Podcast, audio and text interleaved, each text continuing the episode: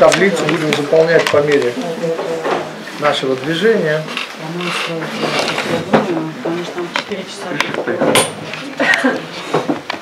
Итак, в общем, тоже новый урок, так же как и предыдущий. Семь имен сатаны. И, конечно же, слово сатана выбрано э, для привлекательности принцип газетных заголовков, но смысл этого слова обвинитель, сатан. Глагольная форма листон обвиняет. То есть ничего такого эзотерического. О чем, собственно, идет речь? И много раз мы говорили и повторяем, что система зла, система деструктивного начала, Ецер-Гара, а, ее назначение, воспитание и воспитание в одном ключе, в борьбе обретешь ты право свое.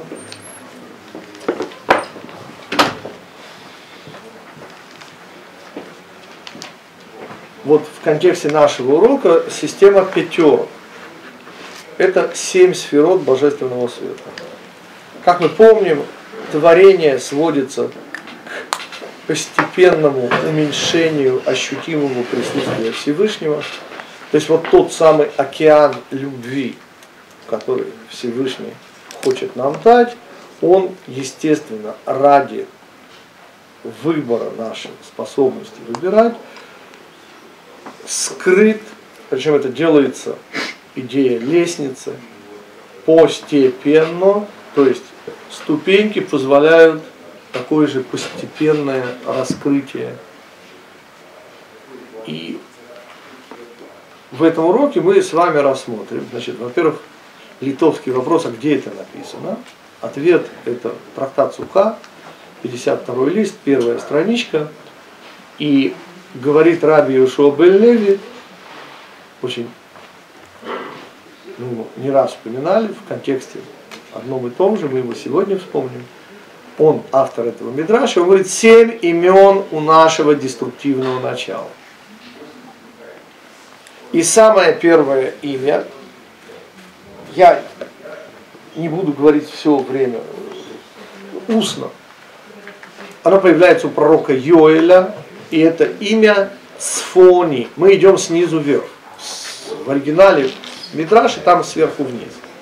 Но поскольку наша дорога очевидным образом снизу вверх, то мы идем снизу вверх. При этом, когда мы говорим о деструктивной программе нам противодействующей, то есть программы двоек. Что такое программа двоек? Двойки подразумевают, естественно, противодействие. То есть что такое программа двоек? Программа двоек это то, что должно нам, то есть право на пятерку мы должны получить в борьбе.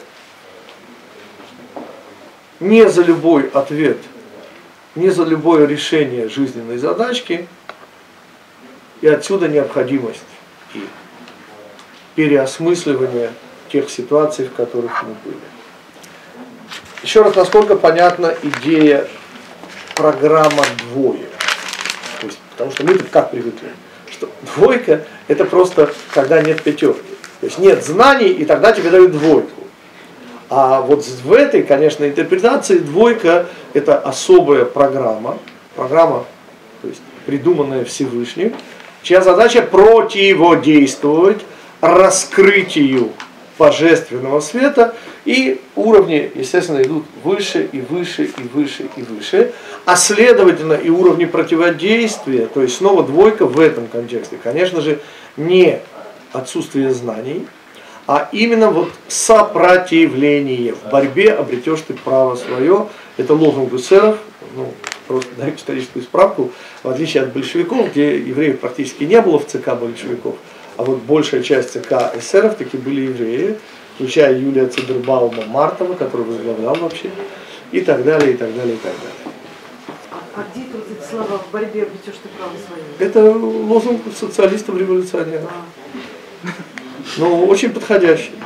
И потому я соответственно, использую человеческие достижения в той или иной степени. Иногда как отрицание, вот, например, у нас сейчас появится э, антитеза христианскому «Бог тебя любит». Подождите, давайте будем двигаться постепенно. Так вот, самое первое имя, то, что противостоит чему? То, что противостоит нашему божественному происхождению, то, что противостоит созданию сосуда, мальхут, царственность. То есть, когда я слово царственность произношу, что я вкладываю? Что все мы царские дети. И вот это наше происхождение, которое, в общем-то, должно было бы ко многому обязывать, натыкается на следующее возражение. Господа, ну если мы такие умные, чего же мы глупости это делаем? И ответ, он, конечно, следующий, он прямо вводит нас в систему координат праздника Песах. Те, кто с нами впервые услышит это впервые, пожалуйста, удивитесь и вздрогните. Потому что, если хотите, в кавычках, конечно, это доказательство существования Всевышнего. В каком смысле доказательство? В смысле, что эмпирически то, что я сейчас скажу, да, открыть невозможно. А светлое это вообще не человеческое. То есть это идет извне. Это еврейская традиция. Оттуда от Синайского откровения. Слово фараон, к которому мы еще будем возвращаться на следующих уроках, а, знакомлю вас, будучи с вами совсем не знаком, знакомлю вас с вашим фараоном, а именно у вас есть, никогда вы это желание не чувствовали, и после того, как я его вам объявлю, вы тем не менее его все равно не почувствуете. Но на уровне головы, и вот здесь еще, прежде чем я вам назову, познакомлю вас с вашим фараоном, что нужно помнить. Сказали мудрецы, с чего начинается истина, или по-другому. С чего начинается исход из Египта? Ответ истины начинается с того, что вы обнаруживаете, что ее у вас нет. То есть, понимаете, вы, во-первых, должны обнаружить ложь. И тогда у нас появляется шанс на истину.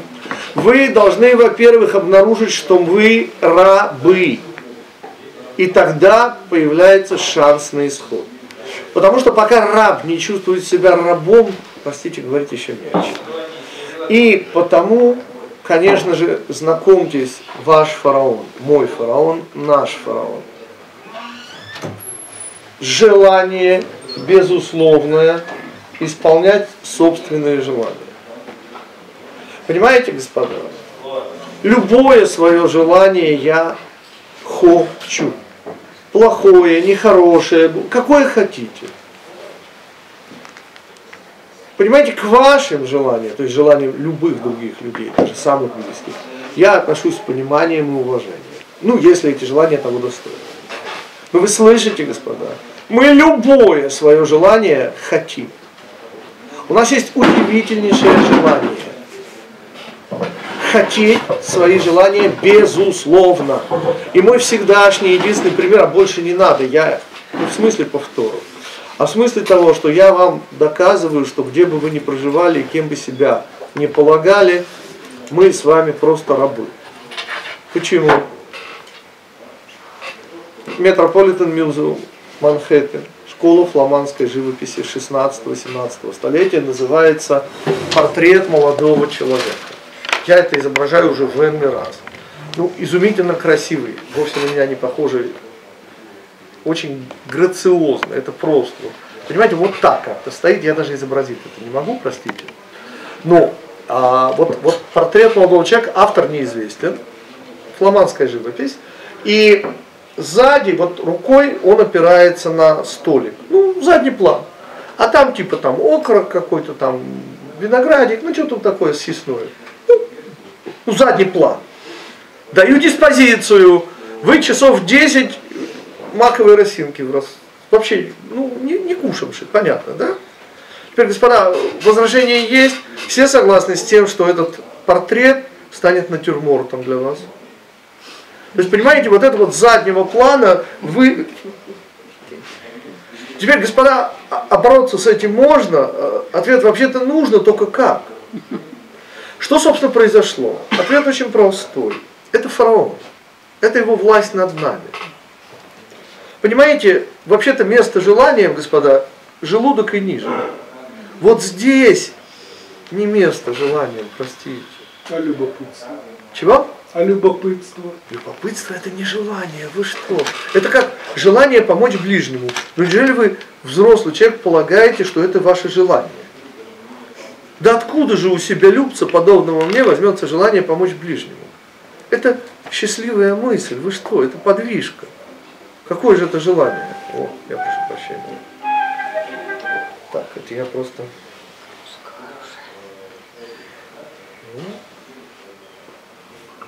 Ладно. Повтори. Все, что в нас есть хорошего, господа, находится здесь. Инстинкты, они обязательно плохие. Да. Ну, желание сохранить свою жизнь, основной инстинкт человека. Ничего в нем, не дай бы, плохого нет. И во всех других инстинктах. Но, простите, и хорошего там не ищите.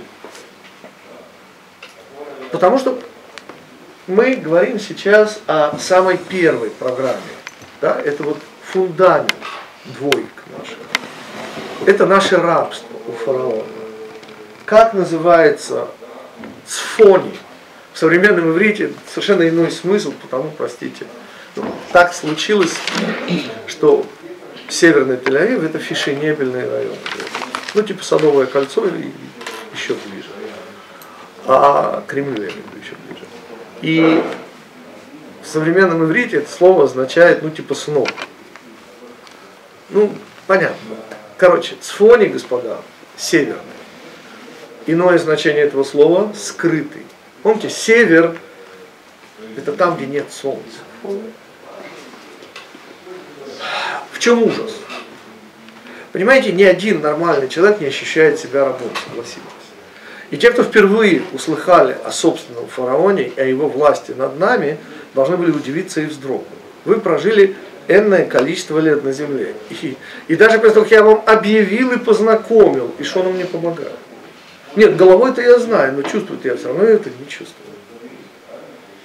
Но снова оцените, я это всегда кидаю этот камень в огород христианства. Понимаете, христианская цивилизация величайшее преступление, глобальное преступление. А, ну просто от, от молодых ногтей, понимаете?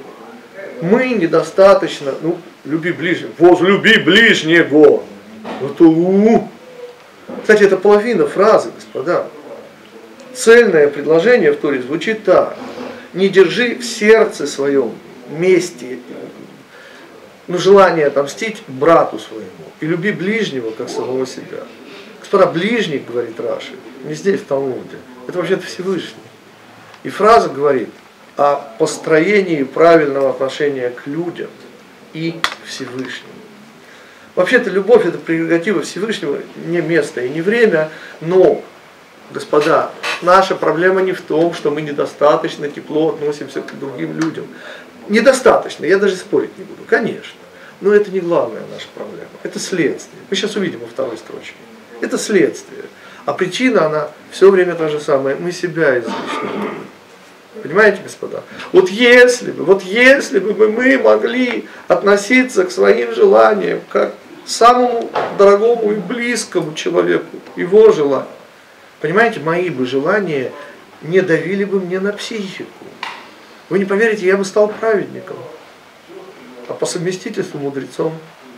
Потому что мудрецы это не интеллект, это объективность взгляда.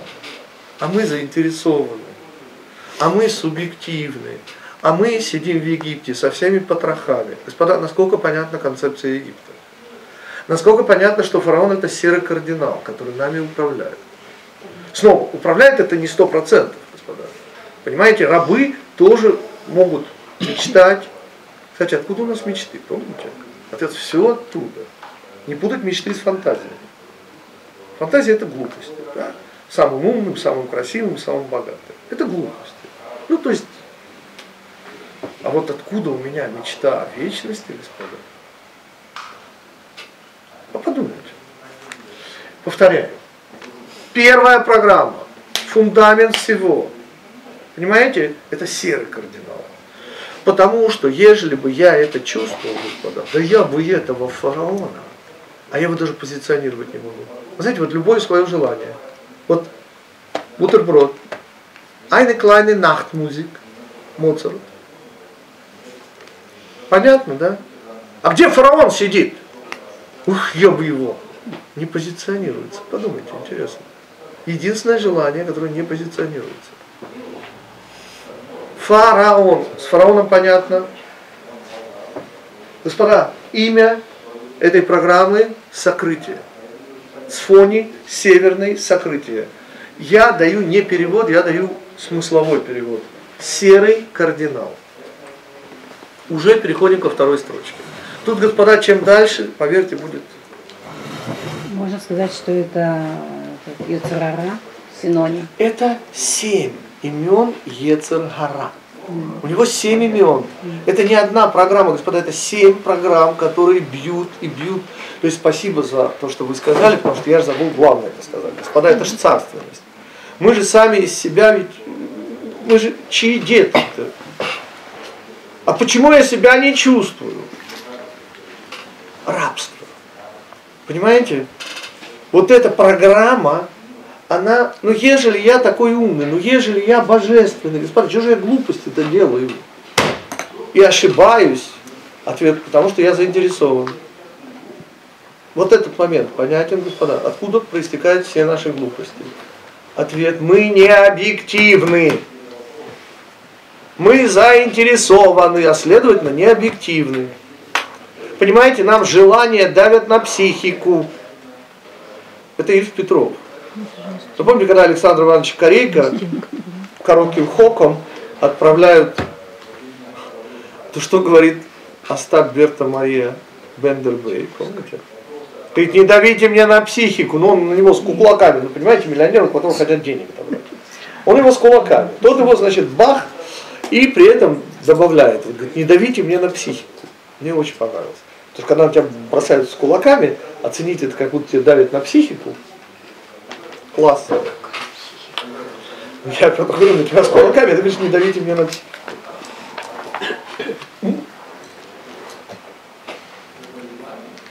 Так вот, еще раз, это противодействие чему?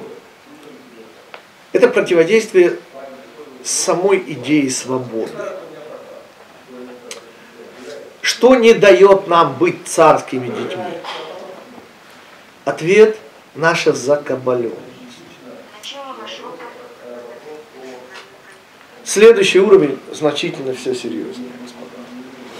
Сейчас появится слово любовь, потому что э, если здесь у нас мальхут, я это не пишу или писать. Я могу писать, мне не Пишем. Здесь у нас мальхут царство.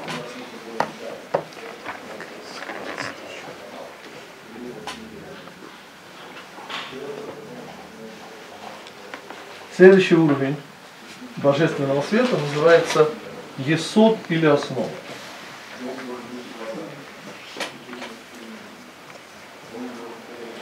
И, конечно, речь пойдет о любви. Дело не в том, что сегодня никто не умирает от любви, и мы не способны на сильные чувства. А дело в том, что так было всегда. Нет, относительно нас. Ну, помните, как Стендаль заканчивает парусскую обитель? To the happy few. Для немногих счастливых. То есть это у него там, в 1830, там, не знаю, восьмом году вот э, его отношение к тому бывшему вот это вот было. А уж мы-то чего? Уж мы-то вообще и только много-много лет спустя, а это были первые годы семейной жизни, когда мне жена говорила, ты говорит, у меня грубый и не женственный. И я думал, что это комплимент. А потом догадался, что она имела в виду, что я чурбан просто. Но это проходит.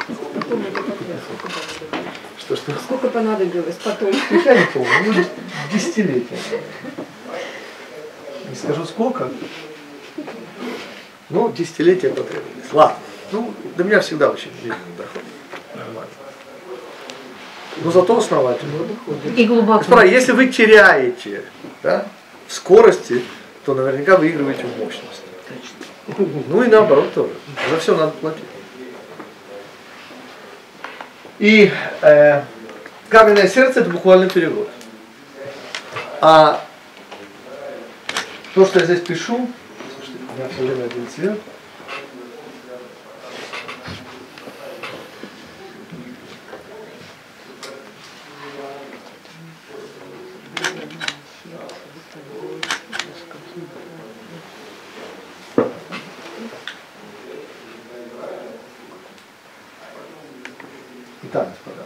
сказано у пророка Ехескина. И это следующее имя нашего деструктивного начала. И поменяю вам каменное сердце на живое сердце. Собственно, в чем наша первая проблема? Мы рабы, мы субъективны. У нас есть серый кардинал фараон. Ответ все еще хуже. Ну, то есть, причинно-следственная связь. Мы не способны, за редкими исключениями, на сопереживание. Причем в качестве примера я предлагаю даже не боль, а радость другого человека. Понимаете, вот почувствовать радость другого человека, как радость твою тоже. И слово любовь. Справа, мы вообще не способны на сильные чувства. Это духовная инвалидность. И это снова, сами мы не такие, вы слышите. Мы вообще-то, ну, у нас живое сердце, просто, понимаете, вокруг железобетонные укрепления. И снова, это, это не на зло нам Всевышний делает.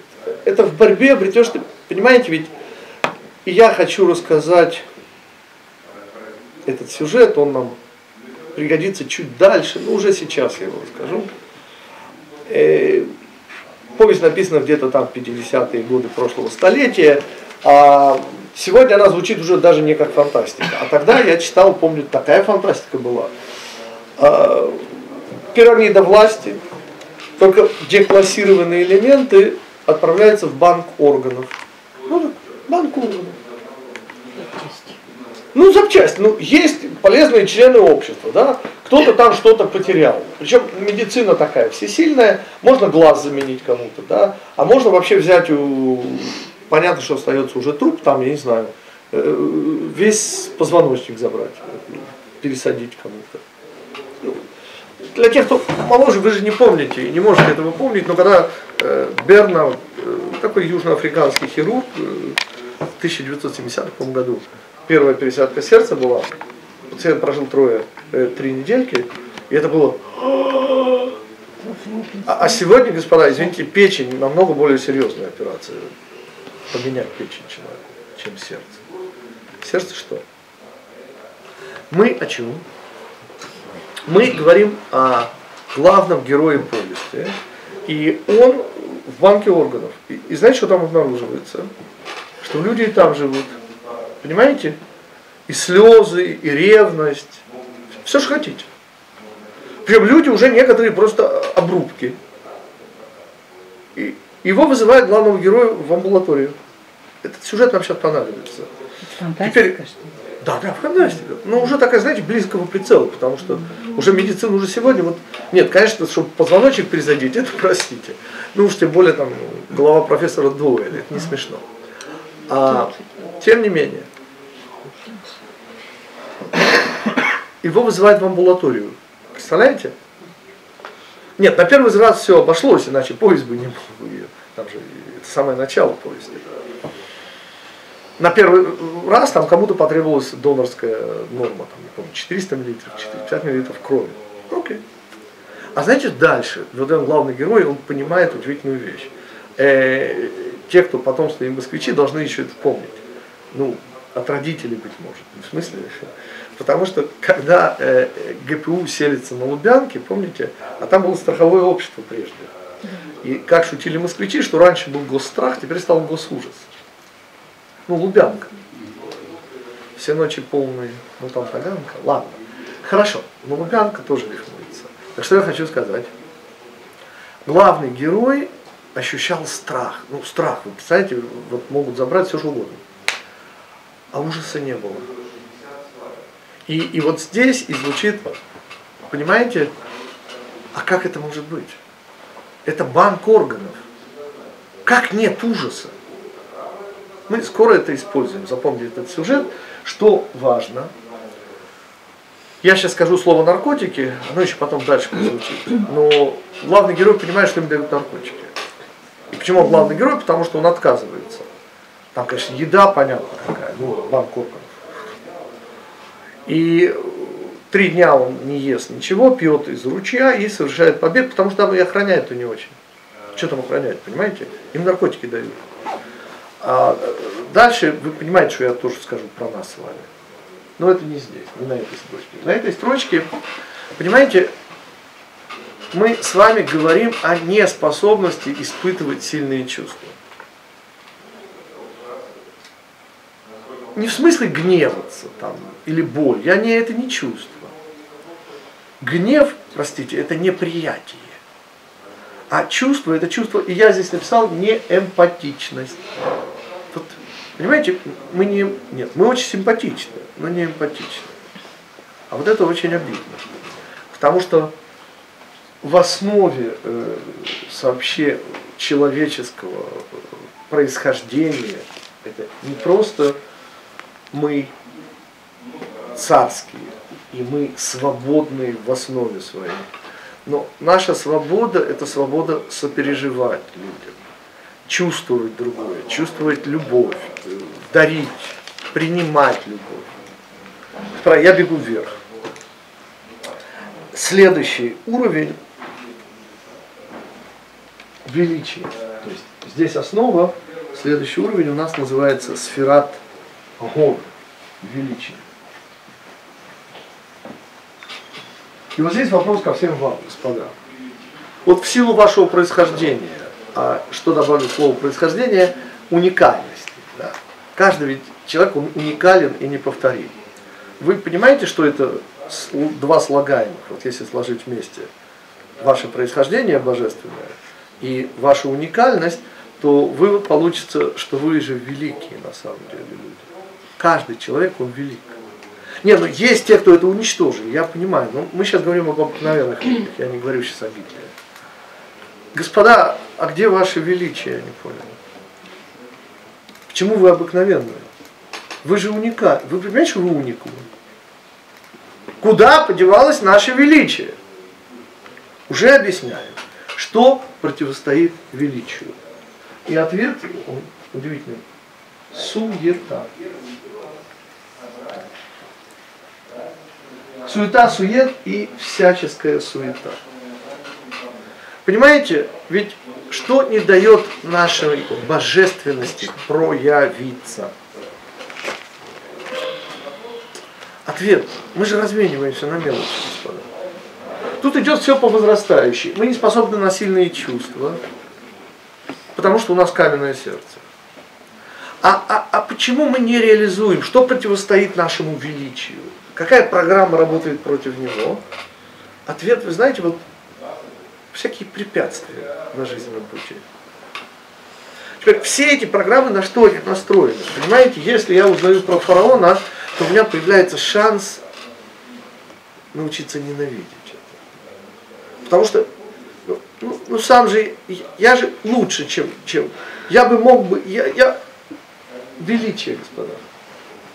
Но мы подлинно великие люди. Ну, господа, таких э, формы ушей, как у меня, ни у кого нет. Господа, такого голоса, как у меня, вы знаете, что он уникален? Каждый человеческий голос. То есть у нас не только сосудики, э, папиллярные палочки, да? Пульс, господа. Знаете, что ритм жизни, вот расстояние от удара до удара индивидуально. Причем не описывается вообще. Ежели капельку поменять, помните, мы учили с вами странный аттрактор. То, что называется в физике динамическая стабильная система. Это обалдеть можно, слышите? Что такое динамическая стабильная система? Это называется горячий лед да, или холодное пламя. Несовместимость. Ну, но, это, но это реально существующее. Потому что оказалось, что если сдвинуть вот эти расстояния между ударами пульса, в сторону большей упорядоченности или большего хаоса, то человек мертвый. А это означает, что вот за хаотическим процессом, который никак математически доказано не э, становится, никаким уравнением не описывается, вот за ним стоит порядок. То есть снаружи вы видите хаос, а вот внутри порядок. Вот такая вот удивительная вещь. Так вот, мы уникальны, мы неповторимы, так почему же мы не великие? Ответ, вы понимаете, ну вы встаете утром, ну зарабатывать надо, ответ, надо, там, я не знаю, заботиться об этом, на, надо, а, а все надо. И так проходит жизнь, и, и, мы не реализуем свою божественность. То есть суета, сует и всяческая суета препятствие. Имя, о котором здесь идет речь, я перевожу не буквально, суета.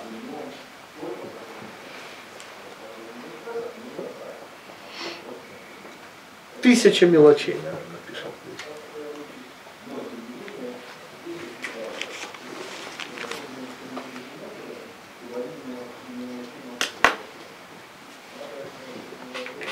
Мы подошли к узловому моменту, потому что для меня здесь было вот основное. И здесь я вам смогу объяснить, чем гитик от вас отличается. Потому что я все время говорю, что я такой же, как вы, и это правда. Но это не совсем правда. Сейчас увидим. Вот, следующее э, имя нашего, то, что противовесит вечности. Следующая сфера божественного света, понятно, что мы идем по возрастающей. Это вечность. И слово, которое здесь пишу, оно, ну, конечно,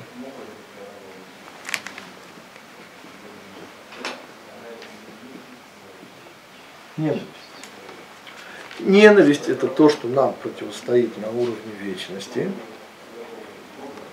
И то, что я здесь пишу, объясняя смыслово, о чем идет речь.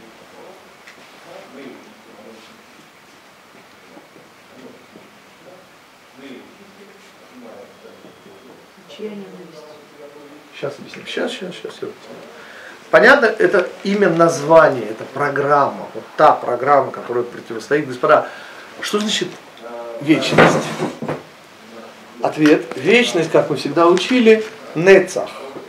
Победа над. Это не наша жизнь, которая длится без конца. Потому что, помните, господа, ну, когда мужа спрашивают, как ты можешь жить с этой женщиной, он отвечает, я с ней не живу, я с ней умираю. Господа, вы понимаете, ведь медленно минуты уплывают вдаль, встречи с ними. И так жить, это кто же такую жизнь-то придумал? Что, что наше настоящее уходит в прошлое, уходит. И, и как сказал один пьяный, который я тоже всегда цитирую, все течет и все из меня. Ну, ну кто это придумал? Так вот, биологическая жизнь, как вы понимаете, вообще неадекватна жизни, как она вообще-то. И мы говорим с вами о чем? Вечность – это победа над временем. Понимаете, это когда прошлое, настоящее и будущее сосуществуют. Кстати, это не это физика. Это слово о времени от физиков. Вот современная физика объясняет. Э, во-первых, цитируем подполковника Гоцмана «Картина масла». Представили? Дальше визир, узенькая вот такая щелочка.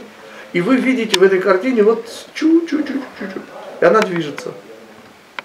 То есть прошлое, настоящее, понятно, будущее. Так вот настоящего на самом деле нет, потому что оно все время движется. Ну, потому что медленно минуты, быстро минуты уплывают, простите. И квант остановить нельзя, простите. Следующий шаг. Мы заперты в настоящее время, нам это тоже еще потребуется. И вот эта наша запертость в настоящее – мы же ощущаем себя эгоцентризм. Чем я ощущаю себя? Желание, стремление. А желания, они только то, что я ощущаю сейчас. Понимаете, я не могу хотеть вчерашним желанием, не могу хотеть завтрашним. Мы заперты в настоящее. Это наша клетка, в которой мы живем. Мы лишены будущего, мы лишены прошлого. Мы его не ощущаем. Мы сфокусированы только вот на этой узенькой щелочке. И теперь вопрос ко всем вам, господа. Простите, пожалуйста, когда вы последний раз просыпались ночью с ужасом, а есть ли у вас вечность? Господа, еще раз, я, я повторю. Вы понимаете, что ставка больше, чем жизнь? Ну, слава Богу, не дурные. Дальше. Но как же может быть, что то, что есть главное, ну, ну, э, а, а мы о ней не беспокоимся.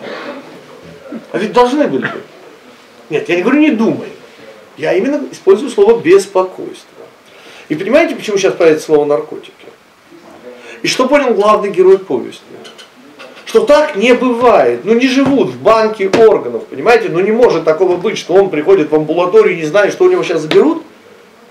Может глаз, может нос заберут. Я не знаю, что. Может вообще позвоночник. И страх он испытывает, ужаса нет. Здесь очень хорошо был иврит, ужас, хорода. Господа, вот поверьте старому пехотинцу, да, что там, где вы, откуда идут промахи, к чему мы не попадаем. Вот там, где ужас, понимаете, там, где вы ждете, вы никогда не промахнетесь. Научаться. Промахи идут от раз.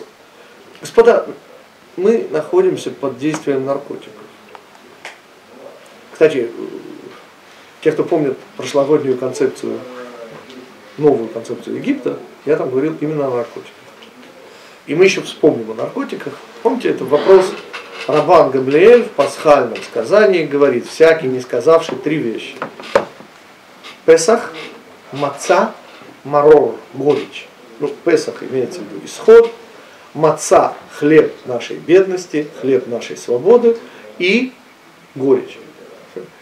Приходит раби из Радзимина, ну это через моего учителя, Савранского раби. Знаете, что за вопрос задает? Ребятки, а горечь-то не на месте находится? Все начинается с горечи, потом мы выходим, и, наконец, свободен, свободен, наконец-то свободен. Как велел Мартин Лютер Кинг написать на своей могиле. Почему горечь в конце? И мы учили, и вернемся еще к этому. Итак, господа, снова повторяю свой вопрос. Как может быть, что вы, разумные, божественные люди, не беспокоитесь о вечности? Согласитесь, что это рационально необъяснимо. Объяснение – это наркотики. Понимаете, нам противостоит ненависть. Что такое ненависть? Чем это отличается от вражды? Ненависть, в отличие от вражды. Да? Вражда – это конфликт. Это некая общность. Это мое, нет, это мое. Ненависть – это неприятие самого факта вашего существования. Ненависть. И нет, Каин там не было ненависти. Там был конфликт. Там была вражда. Каин говорил, что мой путь развития человечества. Нет, говорил Авель, это мой путь развития человечества. В результате оба оказались неправы. Был шек. Ну, это уже другой вопрос. Господа, снова повторим. Вопрос всех вопросов. Ну как это может быть? Помните, я вам рассказывал, Шереметьево у меня стыковка, лет 10 назад это было.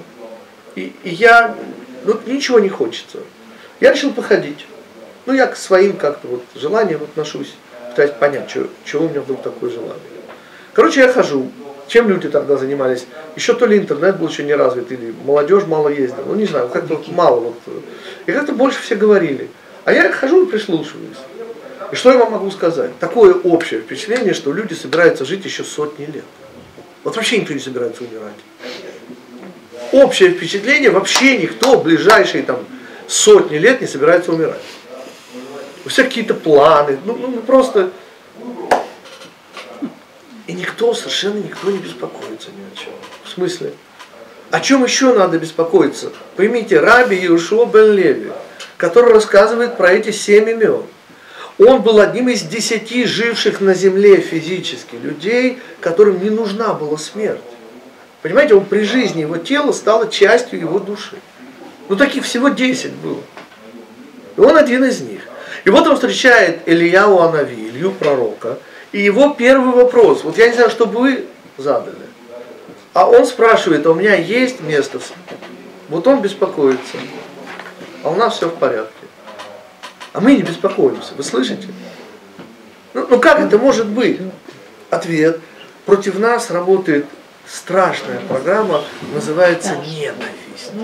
То есть это то, что хочет лишить нас вечности. То есть здесь программа работает против нашего происхождения, да? против вот этого ощущения, что сами мы не местные. Невозможность испытывать чувства, сильные чувства. Неспособность реализации. Мы великие люди, а чего же мы не великие?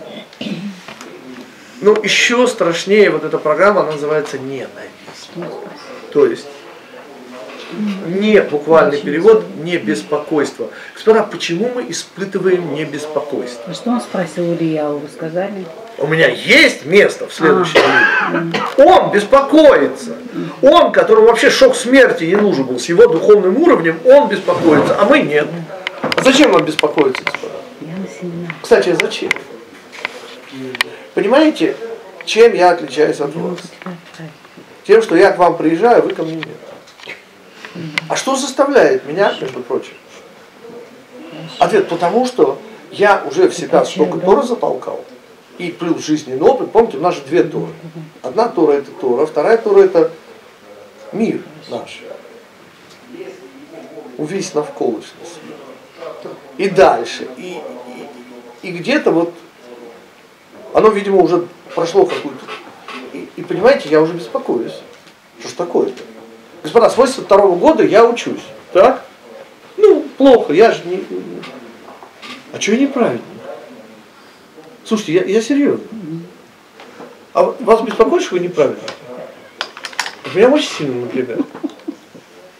Да вроде уже пора, нет? Да, да и годков-то уже сколько? Пора, брат, пора. Нет, а если несколько жизней живем, то значит, что беспокоиться? Ха. По поводу нескольких жизней, это в прошлый раз, я помните, разговаривал с вами о реинкарнации. Так уже есть э, место для беспокойства, потому что времени уже нет. Да, последний раз здесь. Не в этом дело. Если Машиях придет, то вот, вот эти вот варианты без Машиях, это уже последний раз. А с Машиехом там уже другой работает совершенно принцип. Но, но я сейчас даже не об этом. В реинкарнации, господа, вы же помните, это, этим заканчивается вся устная Тора. Вот последний трактат Вавилонского Талмуда заканчивается вопросом, таки рождаться в этом мире или таки нет. Потому что э, оно нам надо. Ответ, чем школа Шамая, школа Гереля, помните? Вот не спорят. Вот всегда спорят, здесь нет. Ответ, нет, не надо рождаться в этом мире. И приходит Вильнинский Гаон и говорит, я не понял, что они вообще такое несут. То есть как это? Этот мир, он и есть мир, только здесь выбор, вы чего? И ответ Вильнинского Гаона, вы не поняли. Они говорят о реинкарнации. Стоит ли рождаться здесь еще? Не первый раз. И ответ понятен, господа, всем, кто здесь живет. Господа, здесь не санаторий, здесь не дом отдыха, вы уже заметили. И жизнь малиной, поверьте, не кажется никому, богатые тоже плачут. А, а зачем? И, и тогда и объясняется, что нам эти реинкарнации нафиг не надо. Пришел, отработал и ушел на заслуженный отдых. А еще раз сюда возвращаться, не дай Бог, зачем? Но снова мы вообще не об этом. Господа, что такое программа ненависти? Понимаете, когда мы говорим о том, что нами управляют, а мы этого не замечаем, но все-таки, господа, счастливые мысли у меня появляются. И у меня есть мечта. А вот это уже, простите, фараон не властен. А фараон вот здесь не властен, простите. Вот так. И я могу бороться с дурными мыслями, Так что у нас я ненависть к регулярно чему? делаю. Что-что? Ненависть к чему у нас? К нам. Не у нас. себе? Нет. А. Это программа, которая работает против вечности нашей. А, В чем она выражается, эта программа? В том, что мы не беспокоимся о вечности. О чем угодно мы беспокоимся. О, о чем просто угодно. О том, что стоит, о том, что не стоит. Ну, потому что человек воспринимает то, что видит. Люди видят, что никто вечно не живет, Люди поэтому они не заперты. задают Дело не вот об этой вечности. А, Речь не идет о биологическом существовании. а. Речь идет о нашем царском, божественном, о нашей неэмпатичности. Понимаете? О нашей суетливости. Чем угодно мы занимаемся, а для величия, для реализации, ну просто не хватает времени. Когда раскрывается духовный потенциал, люди задумываются. Оно не раскрывается, господа. Вы меня очень извините. Почему? Те, А почему? Это сюда, сейчас вопрос, на который мы сейчас отвечаем. А визуальный ответ звучит так, а покажите мне этих, у которых раскрылось. Ну вот они сидят здесь. Ну, К вам пришли, но... господа, я Спасибо вам большое. Почему нет? Нет. Вы мое мнение знаете, его сформулировал Григорий Горин. Помните, он сказал, если это переадресовать вам, что, конечно, прийти на урок гитика, это, говорит, не героизм. Ну, что-то героическое, конечно. Это не подвиг, но что-то героическое. Как мне сказала на одна дама, ее сейчас ты живешь, у нас нет, что говорит, надо очень любить гитика, говорит, чтобы сюда вообще притащить. Это самое обратное. Ну, бог с ним. Иван Михайлович, я, я не поняла, вот по мне, наверное. Щас, щас. Как, вот беспокойство связано с... Да. Еще раз. Господа, чего нас Не лишает программа скрытости? да? Она лишает нас понимания бедственности своего положения. Эта проблема решается тем, что я вас познакомил, устная традиция, с фараоном. Что еще наша неспособность? Ведь поймите же, на уровне, что такое есод? Есод – это способность любить. Это способность, это и продолжение рода. Это вообще способность наша эмпатия. И против нас работает вот эта вот железобетонная система укреплений, которая не дает нам чувствовать. Суета, постоянные препятствия отвлекают нас от величия, не дают нам реализоваться. Ненависть. Потому что никак нельзя назвать программу, которая лишает нас вечности. Понимаете? Это все препятствие. Вот здесь уже ненависть.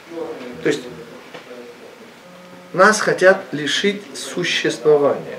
А А существование, сейчас, сейчас, существование временное, помните, я уже много раз говорил, что такое иллюзия? Иллюзия это не фата моргана. Иллюзия это ручеек, который течет из цистерны. Не, выглядит ручьем. Но если подняться к истокам, то простите, временно.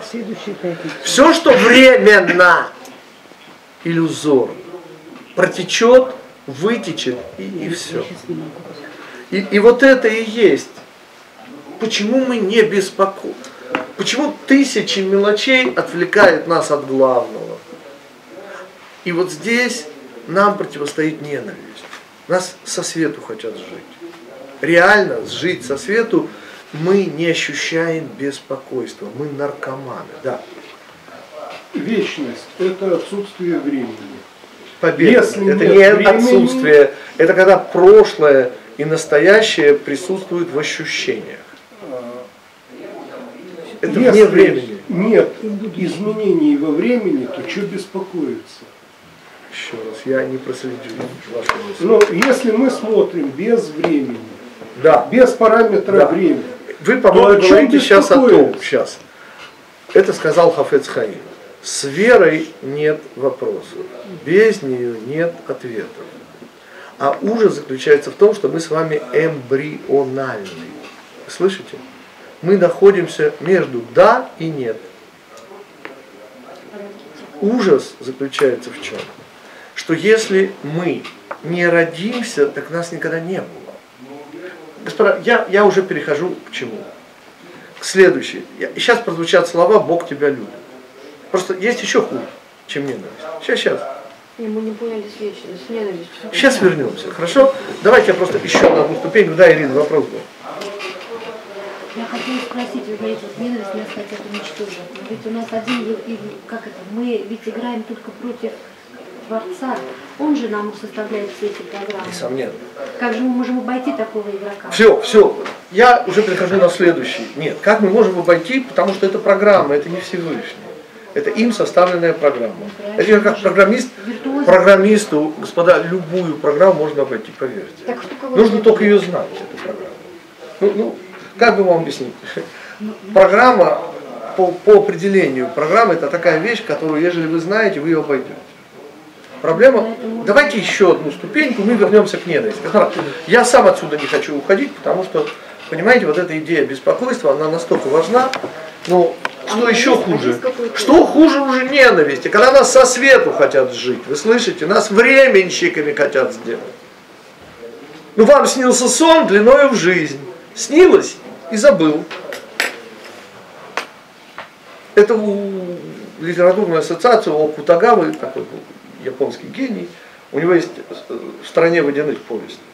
Там очень забавно. И одна из идей, которую он там реализует, беременной женщине по закону, такой закон, перед родами э, приходит пообщаться с нерожденным еще младенцем, официальный представитель там, и говорит ему, ты вообще хочешь рождаться? И, например, ребенок отвечает, ну, если сейчас такой мир сейчас, вообще, ну, делается укол и беременность растворяется. Ну, ну идея, понимаете? Мы эмбриональны, вы слышите? Мы потенциальные цари, мы потенциальные любовники, мы потенциальные великие люди. Мы вечные, если только удастся. А в борьбе обретешь право свое. И, и программы эти, даже программа ненависти. Вы слышите, ну ключевой этот урок. И более того, я же на гитика пальцем показываю. Вы слышите, я да, беспокоюсь, а, а я же был как вы, а я от вас отличаюсь. По одному параметру. Я не хакер. Просто у меня преимущество. С 1982 года я играю в эти игры, понимаете? И в меня уже столько всего запихнули, мои учителя, что я уже начал беспокоиться. Понимаете, вот, вот нормальный человек начинает обретать там еврейские ценности. Окей. Но вряд ли у вас возникнет вопрос, почему я неправильно. А у меня он уже возникает, потому что что это такое? Вчера я был неправильник, позавчера я был. Так я и завтра буду. Так а так и жизнь закончится. И, и что? Теперь, кому интересен вот этот вопрос, сейчас появилась статья. Ну, даже почему-то я говорил в рассылку не посылать, но послали и послали. А, называется «Действительная служба». Господа, это пятый год учебы. То есть все, что вам там непонятно, это нормально. А все, что вы поймете ваше, это про первую главу третьей книги и всю третью книгу. О чем вообще третья книга? Что-то чистота, нечистота, ну, какие-то коины, какие-то приближения. Ну, что такое вообще? О чем это? А я где во всей этой истории? То есть о чем я-то понимаю? Почитайте, действительно, служба на сайте нашем. Я уже сейчас вернусь к ненависти. Но просто я хочу, а что еще хуже ненависти? Ну, просто ненависть это вроде уже Убийство. ответ не вершина, вовсе нет. Выше гор могут быть только горы, на которых еще не было. Да. Пишем. Следующее название это лучше гор. Злоязычие. Лучше гор. Как злоязычие? Хуже ненависти, а сейчас увидите.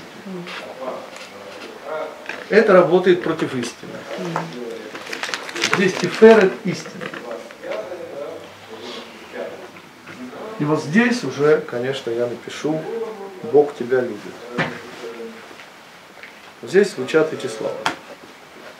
Ну, конфессия понятна, хотя на самом деле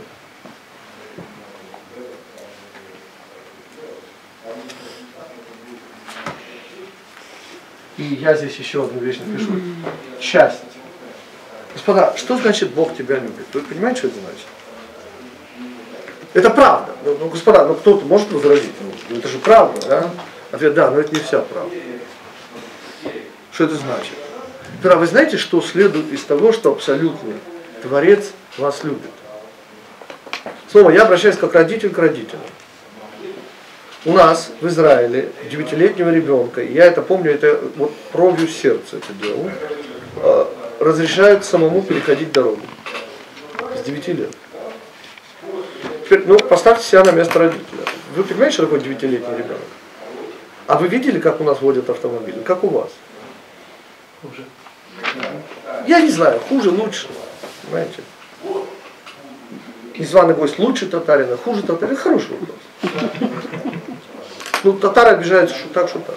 Так что лучше не будем. Господа, мы о чем? Ваш ребенок просит автомобиль. Будем покупать? А ему 20 лет, господа. Или еще того хуже 18. Что значит нет? Господа, вы, вы понимаете, что такое нет? Ведь ежели вы сделаете, а вы Всевышний, то есть, ну хорошо, не Всевышний, вы всесильный, проще, так? И вы, зная заранее, так, можете положить подушки Вот там, где он будет, возможно, падать. А вы понимаете, что ничего хорошего это не закончится? То есть, если вы хотите подарить свою любовь, да, давайте еще раньше начнем, господа. Пожалуйста, сосредоточьтесь, сейчас будет очень непросто. Вот мама, так? Вот ребенок, не родившийся. Это вообще один организм, господа. Можно ли быть ближе? Может ли быть близость больше, чем мама и не рождает? Зачем вообще рожать ребенка? Всевышний сказал, Нет, я же, плодитесь, размножайтесь, ладно, я сейчас вот о чем. А в чем идея вообще отношений мамы и ребенка? Ответ очень просто. Ребенок должен вырасти, так? он должен стать, и, и тогда любовь между родителем и ребенком, я не скажу слово равноправное, наверняка не будет. Потому что родитель это родитель, а ребенок это ребенок. Но она будет, я снова использую уже в контексте положительном, осознанная она будет уже соавторская. Понимаете, пока Бог любит человека. С этим понятно? Ну, ну чего хочет Всевышний? Он хочет подарить нам свою любовь. Вот эту вот бескрайнюю, безграничную. А в чем проблема? Рассказываю. Мы это учили еще в самом первом курсе. Это, по-моему, 62 или 63 год вживили крысе электродики. И она нажимала, и она получала такое-такое удовольствие, понимаете, она не реагировала на самцов, не реагировала на воду, на еду. Она так и умерла. Это пример чего? Вот если взять океан любви, ну, безмерный океан, да. Вот вы можете представить себя вот в таком океане любви? А мы же говорим о без... Объясняет Каббала, понимаете, если в сосуд свет перелить, сосуд растворится.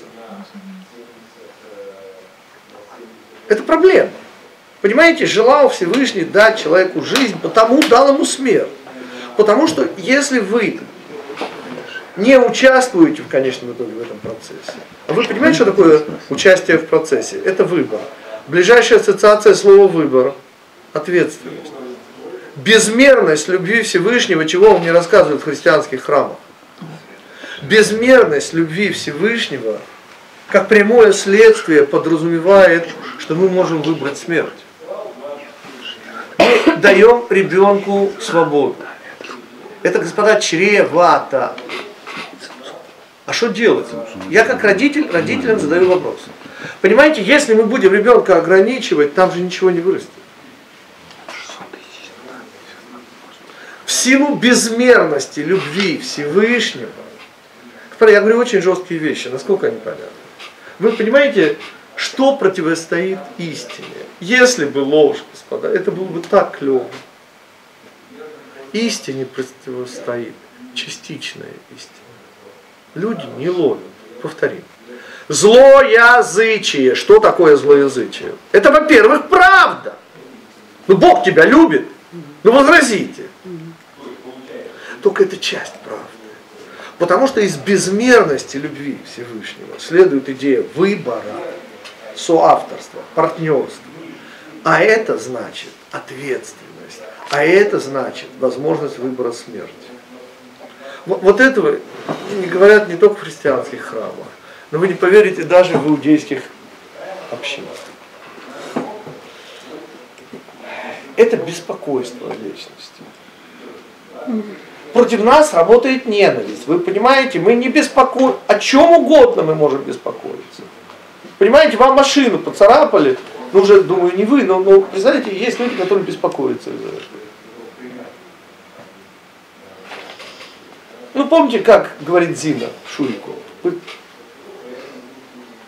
У меня, говорит, увели перчатки, и я, говорит, полюбила. Ну, он отвечает, ну что перчатки? Ну, перчатки, ну, Классика, это же Булгаков, потрясающе. Помните, так и тянет устроиться. Ну, помните, говорит, четвертый раз я развожусь. Ну, этого, этого я не считаю. Четвертый раз. И, и так и тянет устроить скандал, потому что, и помните, Шурик его покавит, ну, потрясающе. И говорит, не надо. Он говорит, Шурик, полагаешь, да?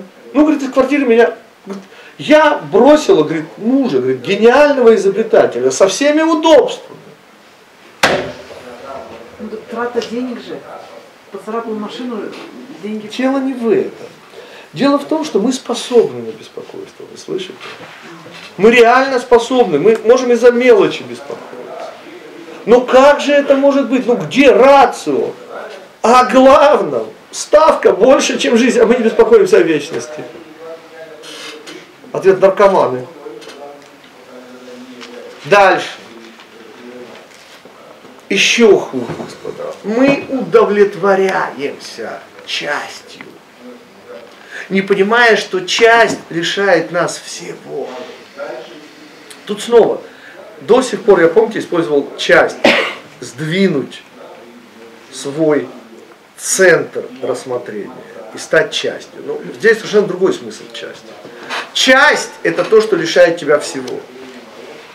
Понимаете, вот этот пример, он убийственный. Ну подумайте, Бог тебя любит. Вы понимаете, что люди расслабляются. Вы слышите, так все будет хорошо. Ну, он же меня любит. Ну, ну господа, ну, он же мой родитель. Ну, ну родитель же любит ребенка. Так все будет хорошо. Ну, ну, ну, ну возразите. Возражаю. Господа, речь идет о безмерной любви, которая вообще и это значит, что речь идет о выборе. И это значит, что речь идет об ответственности. И это значит, что речь идет о смерти. Не биологической. И это программа, которая работает против нас. Вы, вы понимаете, чем ГИТИК отличается от всего, что вы слышали, видели и думали? Тем, что я борюсь против... Я возмутитель реальности. Понимаете, я пытаюсь поколебать вашу реальность. То, что без возмущения ничего не будет. И без, без ужаса ничего не будет. Если мы не ужаснемся в перспективе, э, не дай Бог, мы же можем не встретиться в вечности, господа, это будет очень обидно об этом вспоминать. Я бы даже сказал, больно. Потому что некому будет вспоминать. Потому что если мы не родимся, так нас никогда и не было. Здесь нет никакого садизма, господа. Это все вышний. Снова, Всевышний бессмыслица для меня. Да? Мы говорим о Творце. Понимаете, который всесилен, который ничем не ограничен, чья любовь безмерна. Из этой безмерной любви следует ответственность. Она тоже, но во всем, что касается меня, все эти деструктивные программы предназначены дать мне взрослость, дать мне партнерство, дать возможность заслужить любовь, а не получить ее просто так. Причем заслужить это чуть-чуть-чуть-чуть. А любовь, она безмерна. Но вот это чуть-чуть-чуть-чуть, да, вопрос. А, вот эта программа ЕЦЕР заставляет не только да. сопереживать Сейчас господа будет еще больше. и забивать нам мозг, но и делать действия. Господа, Когда мы ей противостоим, это программа. Мы а делаем действия. Поверьте или нет? старому программисту, Если вещь не... ограниченная. Это значит, что мы можем что смысл этих программ. Ну, ну, как только я говорю вам о фараоне, то это же начало исхода. Вы понимаете, что я сказал? Это мудрецы говорят. Что в тот момент, когда вы обнаружили, что вы в Египте, у вас шанс появляется. У нас появляется шанс. У кого нет шансов? У тех, кто не знает про то, что они в Египте. Те, кто не чувствует себя рабами, никаких шансов на свободу. Как только я объявляю, что ненависть которым нас хочет со свету жить, господа, это же самое время объявлять мобилизацию. То есть... Нам нужно мобилизовать свои ресурсы внутренние. Потому что как совершил из банка органов побег? И только он главный герой. Понимаете, все остальные там остались. На кладбище. А, кстати, его побег был именно через кладбище. По трупам. Понимаете, вот вы смотрите на людей, и, и мне становится дурно. Люди ни капельки не хуже меня, не глупее меня, и ни о чем не беспокоятся. Наркоманы. А какое еще объяснение? Ну дайте ваше объяснение. Ну как может человек не беспокоиться о вечности? Ну как это? У меня в голове... Когда-то, когда я начинал в 91 году преподавание, то, то мне казалось, что много людей придет. Почему? Потому что я могу связано, более-менее логично ответить на вопрос о смысле жизни человеческой. Знаешь, что оказалось? А кого это? Ну, помните мой такой достаточно грустный анекдот, но такой. Ну, Рабинович случается с Рабиновичем, он умирает. Представляете, Рабинович.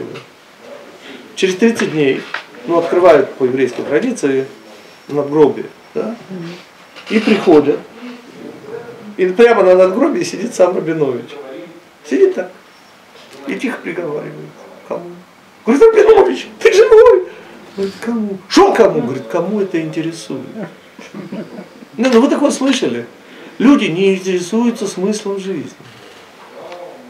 Я в это до сих пор не могу. Вот я, вот как с тех пор, я, я изумлен, и, и вот сколько уже, почти 30 лет, я не могу в себя прийти. Спят. Ну, в эзотерике это называется спящий. Да? Любой эзотерики. Литургия. Я, я все понимаю, господа. Вопрос же все время один и тот же. И дело не в инициации высших уровней нервной системы. Здесь не эзотерика, простите. Здесь традиция. Потому что, снова, все эти эзотерики – это волшебники без волшебной палочки. Понимаете, они изнутри системы. Они очень умные. Они, вот йоги там вообще такие вещи могут. Вау! Да? А что им помогает? Вот вы представляете, вы инициируете высшие уровни, вы левитировать будете. Знаете, как вам будет обидно умирать? Там внутри что-то Ну столько, столько у вас будет способностей, а умирать же придется все равно. Потому что никакой путь не ведет на небо, кроме его пути. Это настолько очевидно, что я не понимаю, как кришнаиты этого не понимают. Ну и же с ними всякие. Умные же люди. Ответ. Умные, да умные. Вот. Ну помните, когда обезьяна, обезьяна, ну помните, ну шкурки стирает. Ну, чистит банан. Ну, там мимо там проплывает, говорит, ты что делаешь? Ты, ты, ты, ты дура, обезьяна. Что ты делаешь? Говорит, рубль. Объясню. Ну, рубль там. Ну, говорит, шкурки вот, видишь, стирают. Ну, говорит, дура, и поплыл дальше. Она тихо приговаривает, дура, дура, а свой Да, заработок, говорит, получил. а свой рубль, да, получила. Господи, я не знаю. Они же такие умные. Так ответ. Только язык пятикнижия заслуживает эпитета божественный.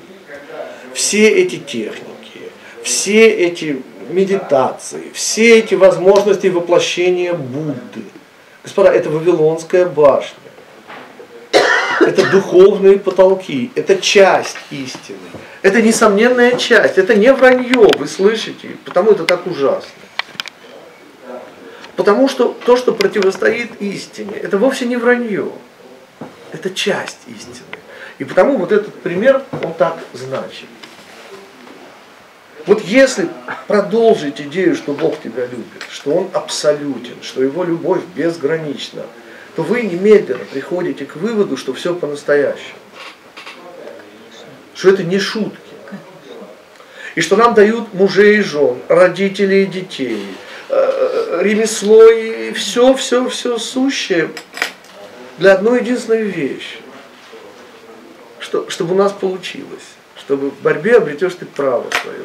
И задача этих вы, вы понимаете, что я пытаюсь сказать? Что как только мы, и в этом смысл этого урока, пока только головой, да, но ведь поймите, чем отличается моя голова от вашей? Ответ ничем не отличается, кроме одной единственной вещи. У меня все эти вещи ложатся на то, что я учил до того.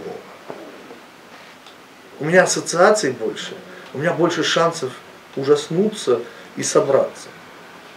И тогда не промахнуться. Потому что только собранность дает мне промах. А вот эта расслабленность. И снова тут программ, вы посмотрите, сколько против нас работает программ. Но хотя бы оцените, сколько любви Всевышний вложил вот в эти деструктивные программы наши. И мы переходим к самому высокому. И снова это, это нельзя понять, это нельзя открыть. Это, это традиция, вы слышите? Это с неба мы получили. Потому что язык иврит бы я выучил только за то, что на нем говорит Всевышний. Здесь категория. Арамейский. Что-что? Там же язык еще арамейский. Где? Два слова есть в пятикнижии.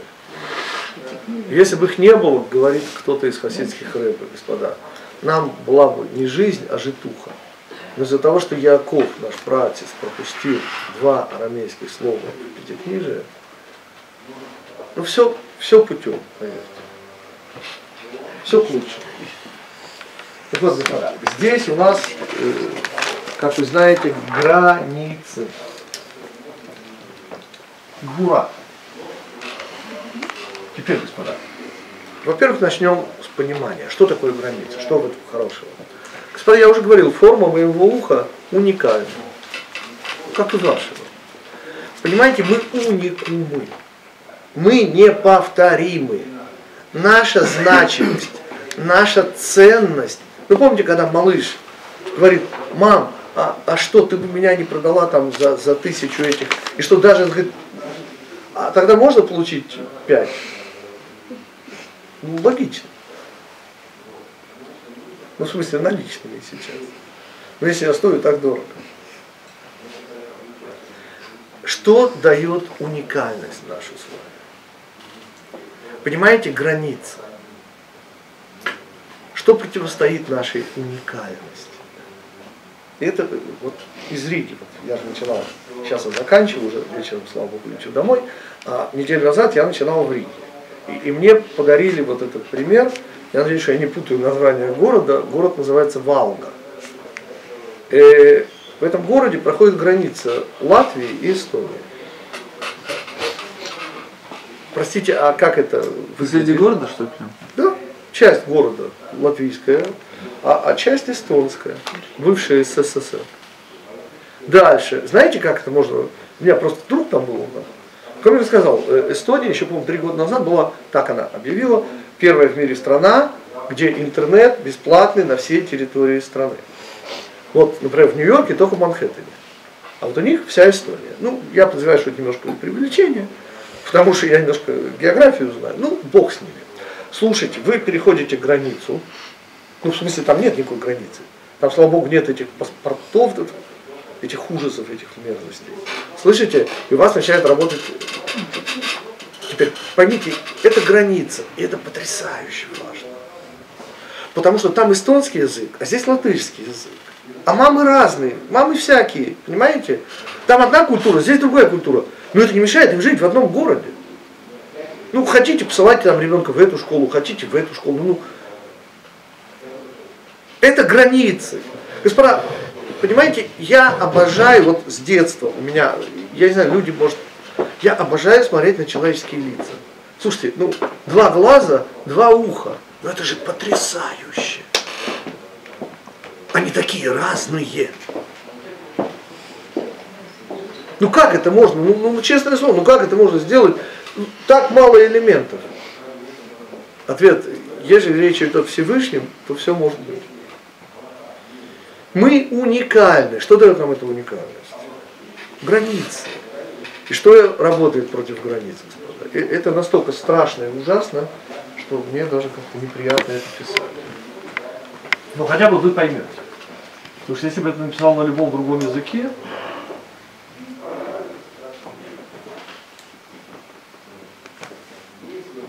это из моего детства, помните?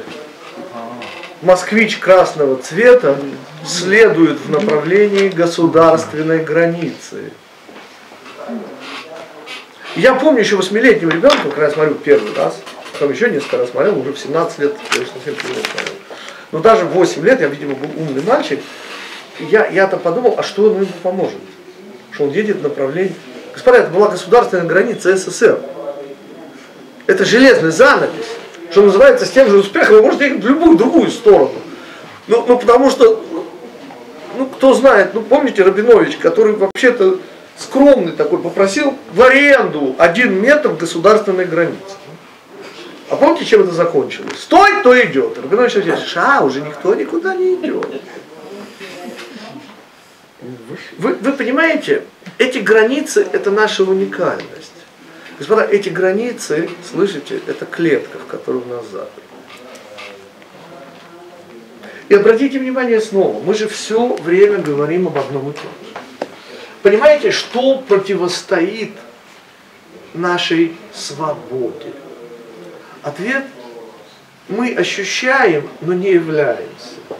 Нами незаметно управляют. Наши желания давят на психику. У нас грязные мозги, грязные в одном единственном смысле, что здесь не место желания. Вы слышите, желание это желудок и ниже. Здесь мысли.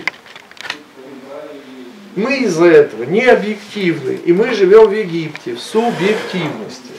Что противостоит данной нам божественной способности к состраданию? Это, это, это просто, ну так, такие программы против нас работают, господа. Каменное сердце, это придумать надо. Вместо живого каменное.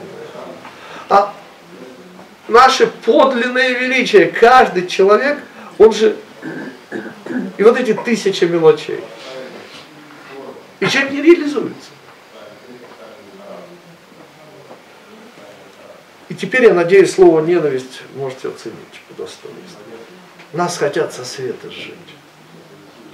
Потому что для того, чтобы я мобилизовался, ну, я всего один пример позволю себе, хоть он будет в записи, я не буду просто, когда без записи, то я бы мог больше подробностей. Некий молодой человек, который, как бы вам объяснить, мал-мала меньше, зарабатывает, ну не у нас, естественно, даже не в Израиле, а в Америке, в Северной. Ну, такая зарплата, что даже неудобно говорить, что это зарплата. Нет, бизнесмены могут и больше зарабатывать. Но, но господа, на таких зарплатах я вообще не слышал. Я много чего слышал. Слушайте дальше. Ну, представьте уровень его занятости. Он учит Тору вот каждую свободную минуту.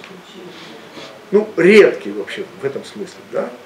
И я задаю вопрос, там, говорю ему, называю его по имени, говорю, как вообще?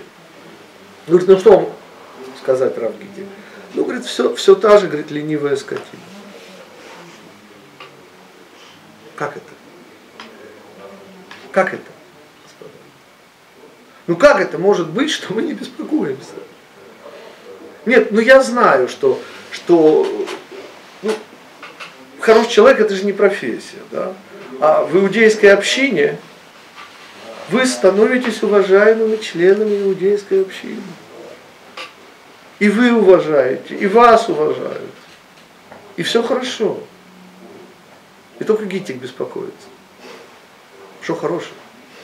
Почему я не праведник, я не понял. Что вообще происходит в этом мире? Ты стараешься, ты учишься, ты хочешь как лучше, а все как всегда. А почему так? Ответ так придумал Всевышний, понимаете? По сути, по сути, всю мою сознательную жизнь, все эти программы, они работают ради меня. Конечно, против, но ради меня. Потому что только когда ты понимаешь, что тебя... Господа, я, я всего одну историю расскажу. Вот я в Питере рассказывал. Она была 10 лет назад где-то в Питере, чуть меньше. Слушайте, реальная история. Я лечу прямым рейсом из Тель-Авива прямо в Петербург. И рейс задержался. А у меня урок в 8, а самолет там должен был прибыть полседьмого, он прибыл в 7. Короче, я использую свою израильскую, у меня израильский менталитет, поверьте. Я свое израильское, и я, короче, там третий в очереди. Это было перед э, днем, судным днем, то есть Роша Шана. Я никого не толкал, поверьте. Я все-таки стараюсь. Вот, ну, на всякий случай я поворачиваюсь, я еще помню, вот как... А, я даже не видел, кто там. Я его не толкал никоим образом. Ну, но все равно, ведь я же торопился, я как-то обошел же его. Я его не толкал, не дай бог. Но как-то я его обошел, короче, я, как полагается, тем более судный день на носу, Роша Шана. Я поворачиваюсь и говорю, простите, вот ежели что вот я вас опередил, я просто действительно очень тороплюсь, вот э, у меня урок там в синагоге, он так на меня смотрит, вот это потрясающе. Такой невысокий такой, э, ну и сразу строчка из Высоцкого. Ежели кто и влез ко мне, так и тот татарин. Ну, совершенно не белобрысый и вообще никакой не такой славянской внешности. Ну, бывает. Я, я говорю, вот, а он, что говорит, еврей, я говорю, да, да, вот у меня урок, вот я опаздываю, извините, что я вас как бы обошел. Он говорит, ненавижу. Все, причем он шипит. Понимаете, там очередь стоит. А в очереди все-таки славяне, а не мусульмане. И он же понимает, что это можно шипеть, вот как змея шипит. Э, слушайте, Э, Я говорю, да, да, говорю. А От вас, говорю, только вот, э, вот фимиамы и, и- и радости. И вот. Ну, в смысле, я мусульманин. Короче, я подхожу уже как раз в очередь, а он за мной. Не, не в смысле, он такой плюгавенький, там, плюнуть, перешибить. И я паспорт, слышите, а этот говорит, девушка, говорит, не пускайте его. А девушка на него смотрит, ну она навидалась, конечно, там сидит, там много кого там бывает. Но, с- господа, ну, ну для чего это мне Всевышний устроил? Потому что когда вы говорите слово ненависть, ну вы говорите слово ненависть. Но когда вы это видите, когда вы это просто чувствуете кожей, причем никаких причин, поверьте, это, это просто ненависть. А, так это не внутри может быть, это снаружи может быть. Я всего лишь пытаюсь сказать, что это так мобилизует, господа. Стимул какой. Потому что одно дело, когда ты все это рассказываешь. Я помню тоже, мне так понравился, лет 10-11, был какой-то чешский фильм, очень забавный, с тех пор я не могу его найти, но очень был забавный, по крайней мере на уровне восприятия там, 10-11 лет. Значит, некий сочинитель э, мало продающихся детективных романов, и он не понимает, а в конце выясняется, что это к нему мафия пришла. И они ему говорят, там, вот, вот, а вот придумайте сюжет, а вот как э, с центра города там скульптуру увезти. Там. Ну, вот, вот он придумывает. И, так вот, так там есть такой сюжет, ему потом сделают этот евроремонт, ну тогда это еще так не называлось, а звонок, он снимает трубку, и детский голос говорит, вот дяденька, говорит, я не знаю, что делать, говорит, у меня ванная, вода, а я не знаю, говорит, как ее закрыть, и вот э, он говорит, мальчик, говорит, а где ты живешь? А мальчику лет, наверное, пять. Он говорит, ой, я не знаю. Он говорит, а что у тебя из окна видно? Ну, говорит, у меня там площадь, там скульптура, которую потом украдут. А говорит, «Э, вот говорит, у меня тоже это видно. И тут у меня головы, э, с потолка капать. Совершенно другое восприятие. Вы слышите? Он так вальяжно сидит, там рассказывает, там немножко смеется. А тут у него капать начинает с потолка, понимаете? И он, откуда только Поймите же, когда мы говорим ленивая скотина, да, то, конечно, это правда. Но, но вы знаете, э, э, очень просто. Вот удивительная вещь. Вот в доме начинается пожар, вы слышите? Откуда что берется? И такая прыть. Причем у тех, вы, никогда не подумывали, ну человек еле двигается, по сути, да, а тут пожар, и вау просто.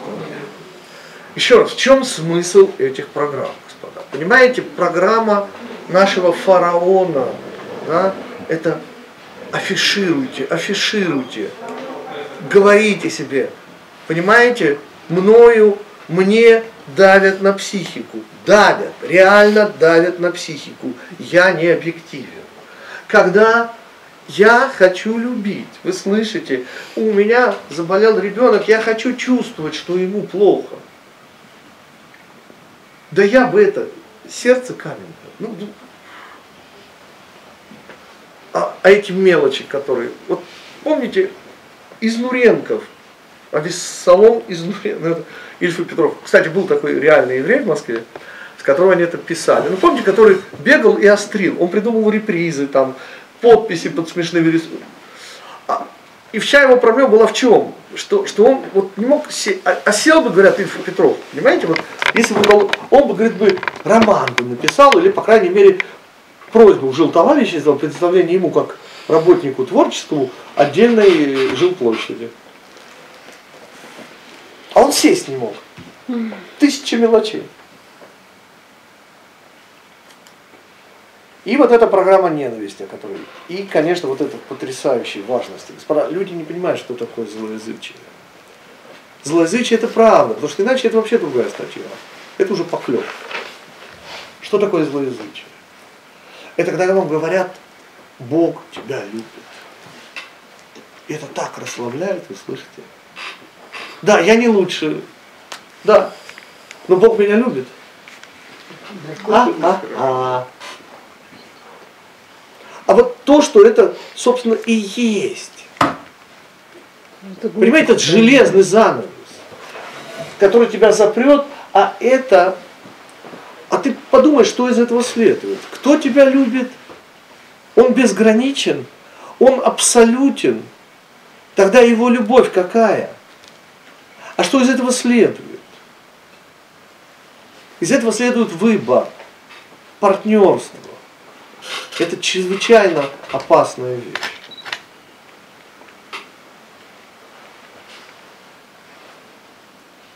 И наша уникальность на самом верху.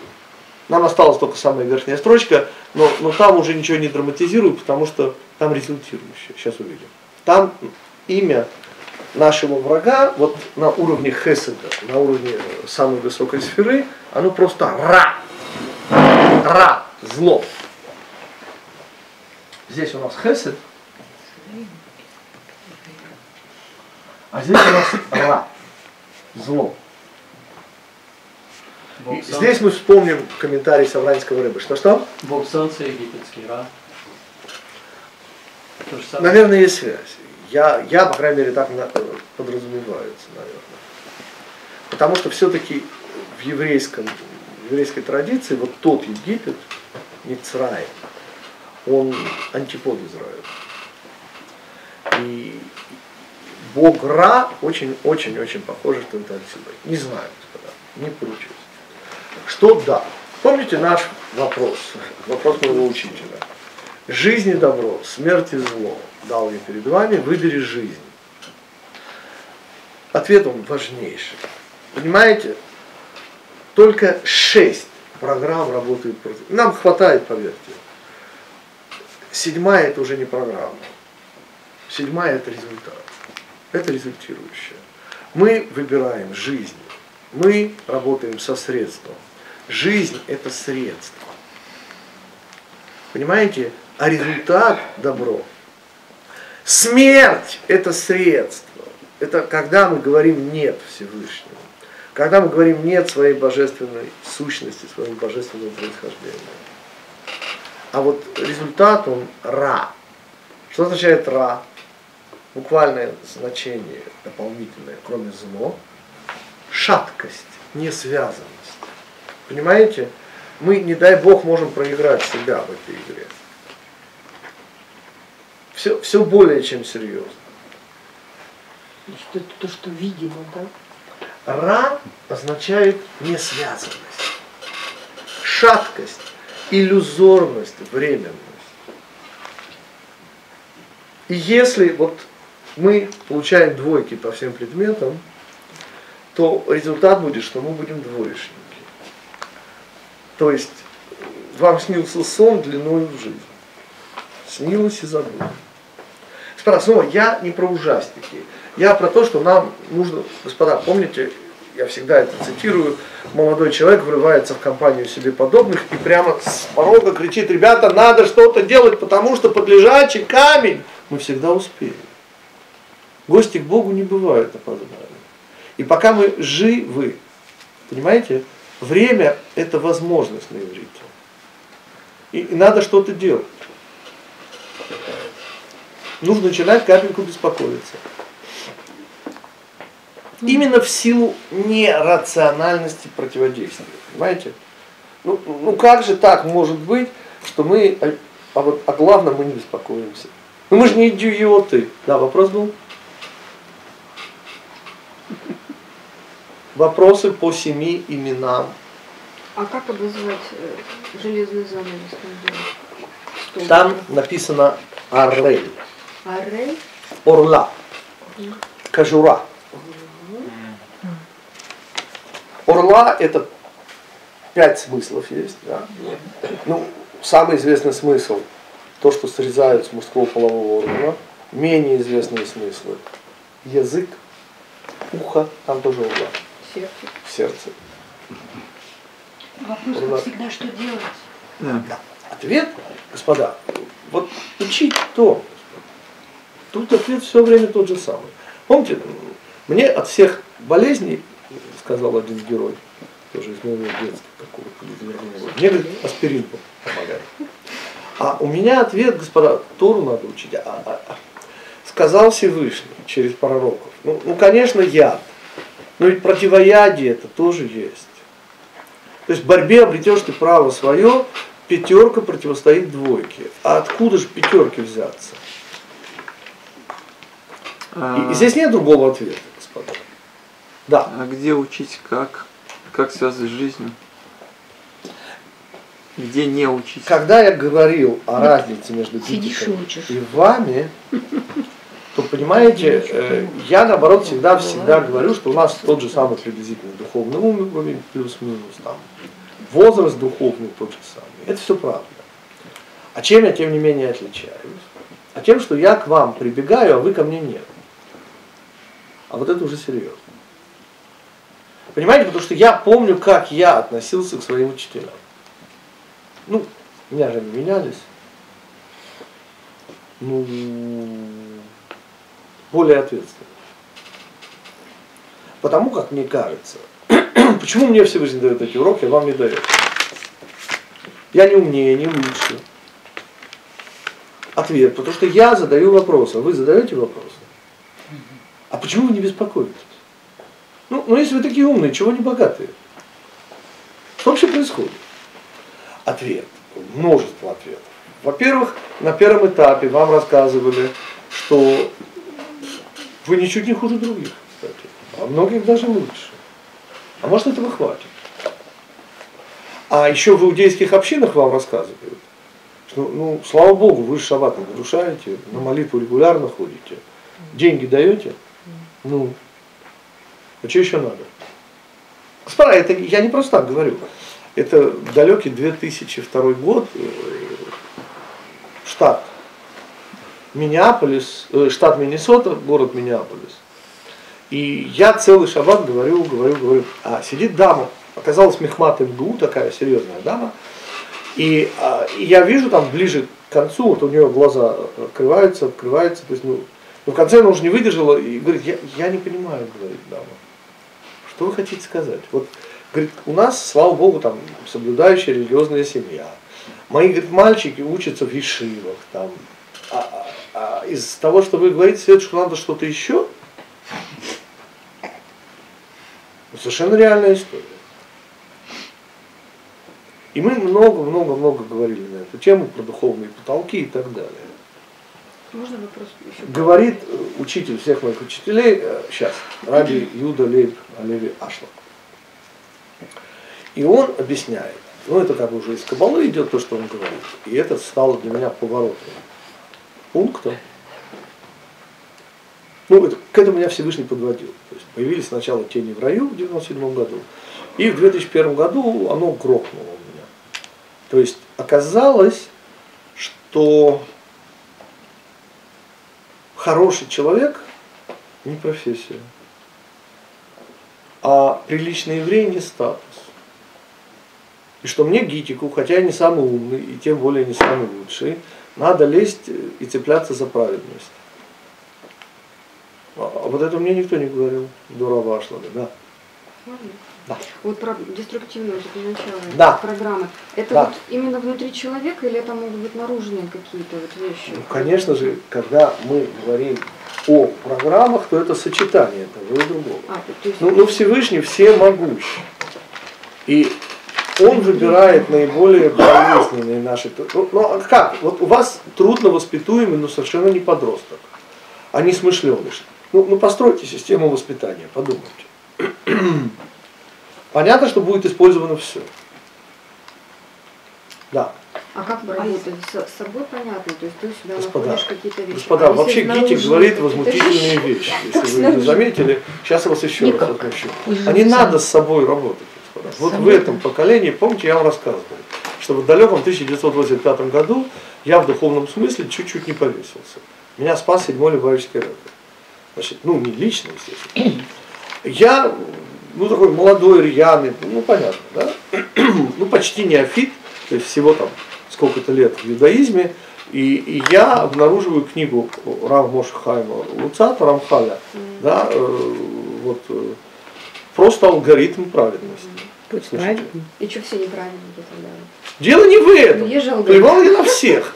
Я говорю, я. Я честно попробовал. И, и, и между, извините, чи- чистотой там и, и поспешанием. Короче, это, это когда-то Жванецкий. Это самость. Это Жванецкий когда-то э, озвучил Аркадий Закович Райкин. Понимаете? Говорит, Один закончил консерваторию, те, кто не слышали, молодежь, вы знаете.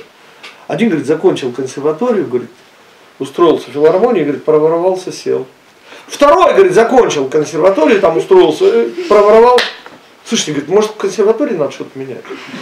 Ну, в смысле, там нотные знаки какие-то. Вот. Не семь, может быть. Как в другом человеке что-то менять. А, а, простите, а я оказался именно в этой ситуации. Вы понимаете, что Рамхаль говорит правду? Понимаете?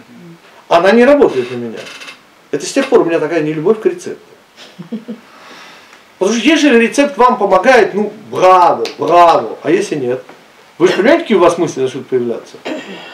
Может, консерватории надо что-то менять? Ну, ну как же так? И попадается мне сразу же статья, слава Богу, Всевышний помог, э, седьмой гальской рыбы, а он о своем о женском. Вы знаете, Хаббат, он только о своем о женском. И он там, естественно, про книгу Тания, и он сравнивает книгу Тания с книгой Рамхаля Месилат Ешарим. И говорит, что та книга, она для своего поколения. А вот Тания, говорит, э, Хабад Машея Хатаря, а это, говорит, на все времена. И, и до меня, в общем, у меня это спасло конкретно. Потому что я уже, я уже, я уже не знал, что продумать про себя. Про себя, про себя, не про иудаизм. Так вот, а, программа нашей жизни. И мы на первом этапе, я сейчас соотношусь с первым уроком. Понимаете, это чрезвычайно непростая вещь. Бог дал, Бог взял. Вот эта борьба с хозяйской функцией, без этого нет человека. Но, понимаете, дальше нужно протягивать ручку Всевышнему, чтобы тебя по жизни вели. И вот здесь и выясняется, что в предыдущих поколениях каждое поколение, оно уникально. Так же, как каждый человек уникален. И попытка сказать, что нужно, говорит, улучшать свои моральные русо-туристу, облику морали. Понимаете, господа, что говорит Гитик? Это я говорю. Из жизненного опыта исходя. Что сил у нас уже никаких нет. Ну, если сравнивать с предыдущими. И что? И сказал Рав Авраам Ицхак еще в 1932 году, что общая работа уже завершена. И когда Гитик цитирует мальчишек и мальчиша, нам еще ночь простоять и день продержаться. Господа патроны, ну не было этого урока еще, господа, два месяца назад. Ну что он на меня вдруг свалился? Причем, если вы видели, как они и что происходит, и как эти уроки выстраиваются, только я. А почему вы это не получаете? Откуда вы взяли? Откуда Свыше. я его взял? Ну откуда я все беру? Свыше. Что значит свыше? Ну, ну ладно, я Савранский Рэбе дает ссылку. Я смотрю эту ссылочку, и вот, э, а дальше я параллелю 7 сферот, а дальше я вот добавляю свои ассоциации. Но мы сейчас о чем?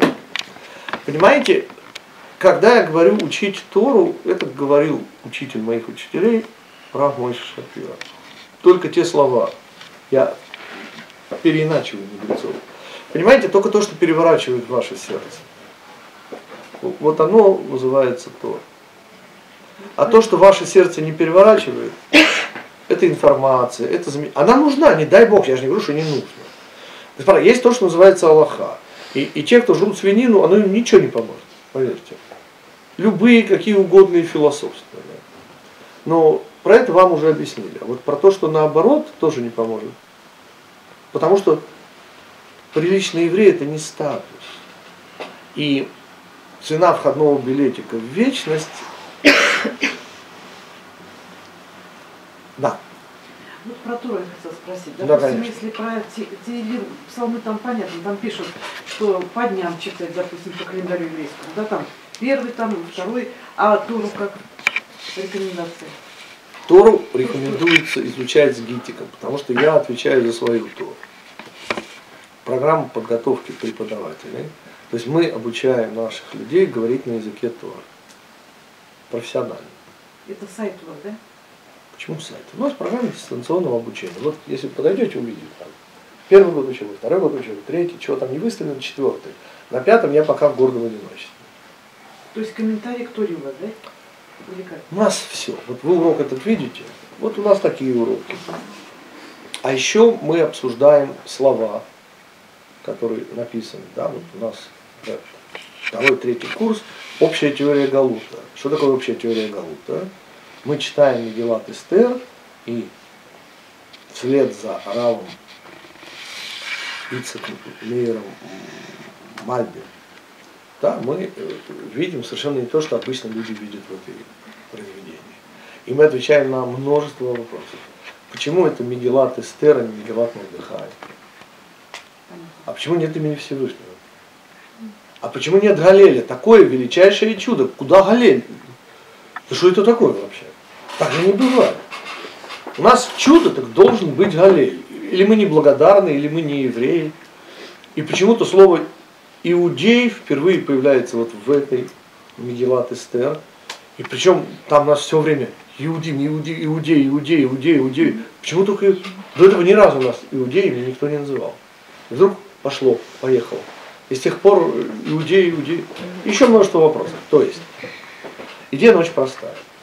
Понимаете, обычно э, те, кого вы найдете в еврейской религиозной общине, это люди, которые нашли истину. Нашлись? Истину. Ну, естественно, не полную, но. А тот, кто сидит перед вами, это тот, кто ее ищет. Правда, в очень узком. Только в рамках ортодоксального иудаизма. Но понимаете, мы ищем. И у нас идет пятый год учебы. На котором пока я в гордом одиночестве. А что там будет дальше, я не знаю. Потому что таковы правила игры.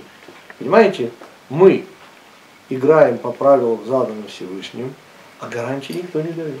То есть Тора выше, чем Тигелин, и выше, чем... э, Второе, если вам кто-то сказал, что от того, что вы будете читать хваление, будет вам следующий мир, то это неправда. От того, что вы будете читать хваление, и у вас будет лучше на душе, это правда. А чтобы было лучше на душе, у вас будет больше сил для постижения, что делает Тора. Ответ Тора переворачивает сердце. А зачем нужно переворачивать сердце? Потому что у нас железобетонное укрепление.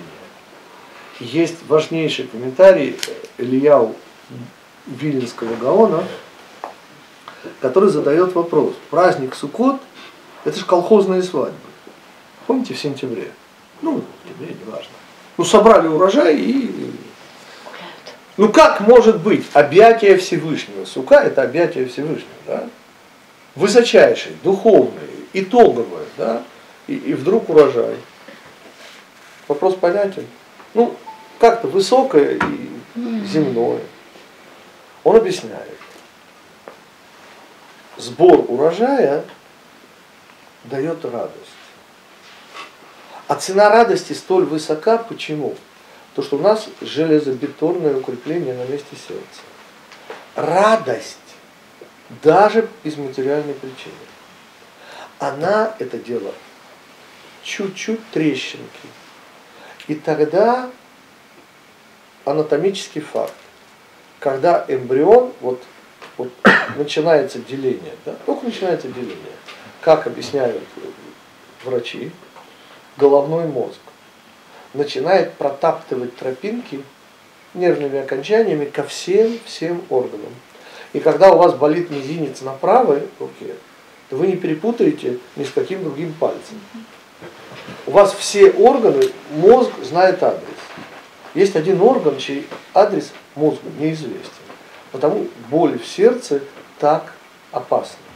Потому что у человека болит сердце, а он думает, что это у него несварение желудка. Или под лопаткой еще потом. А иногда скулы сводят. Что происходит? Вы, вы такое слышали, господа, анатомический факт. Мозг знает все адреса. Вы слышите? Адреса сердца он не знает. Господа, Минздрав предупреждает, курение у... А как же люди курят? А на чем построен вообще выбор? Что головой там и... А вот чувствовать... Ну, умная голова, а вы понимаете, изнасилованы наши мозги нашими желаниями. И вообще, если очень хочется, то, то, то, наверное, можно. Ну, хотя бы один раз. Нет, потом я буду вот один, ну, я не должен рассказывать. Ничто человеческое нам не чувство. Следующий шаг. Понимаете, цена радости И дальше вопрос, простите, пожалуйста, за нескромный вопрос, а где вы радость черпаете?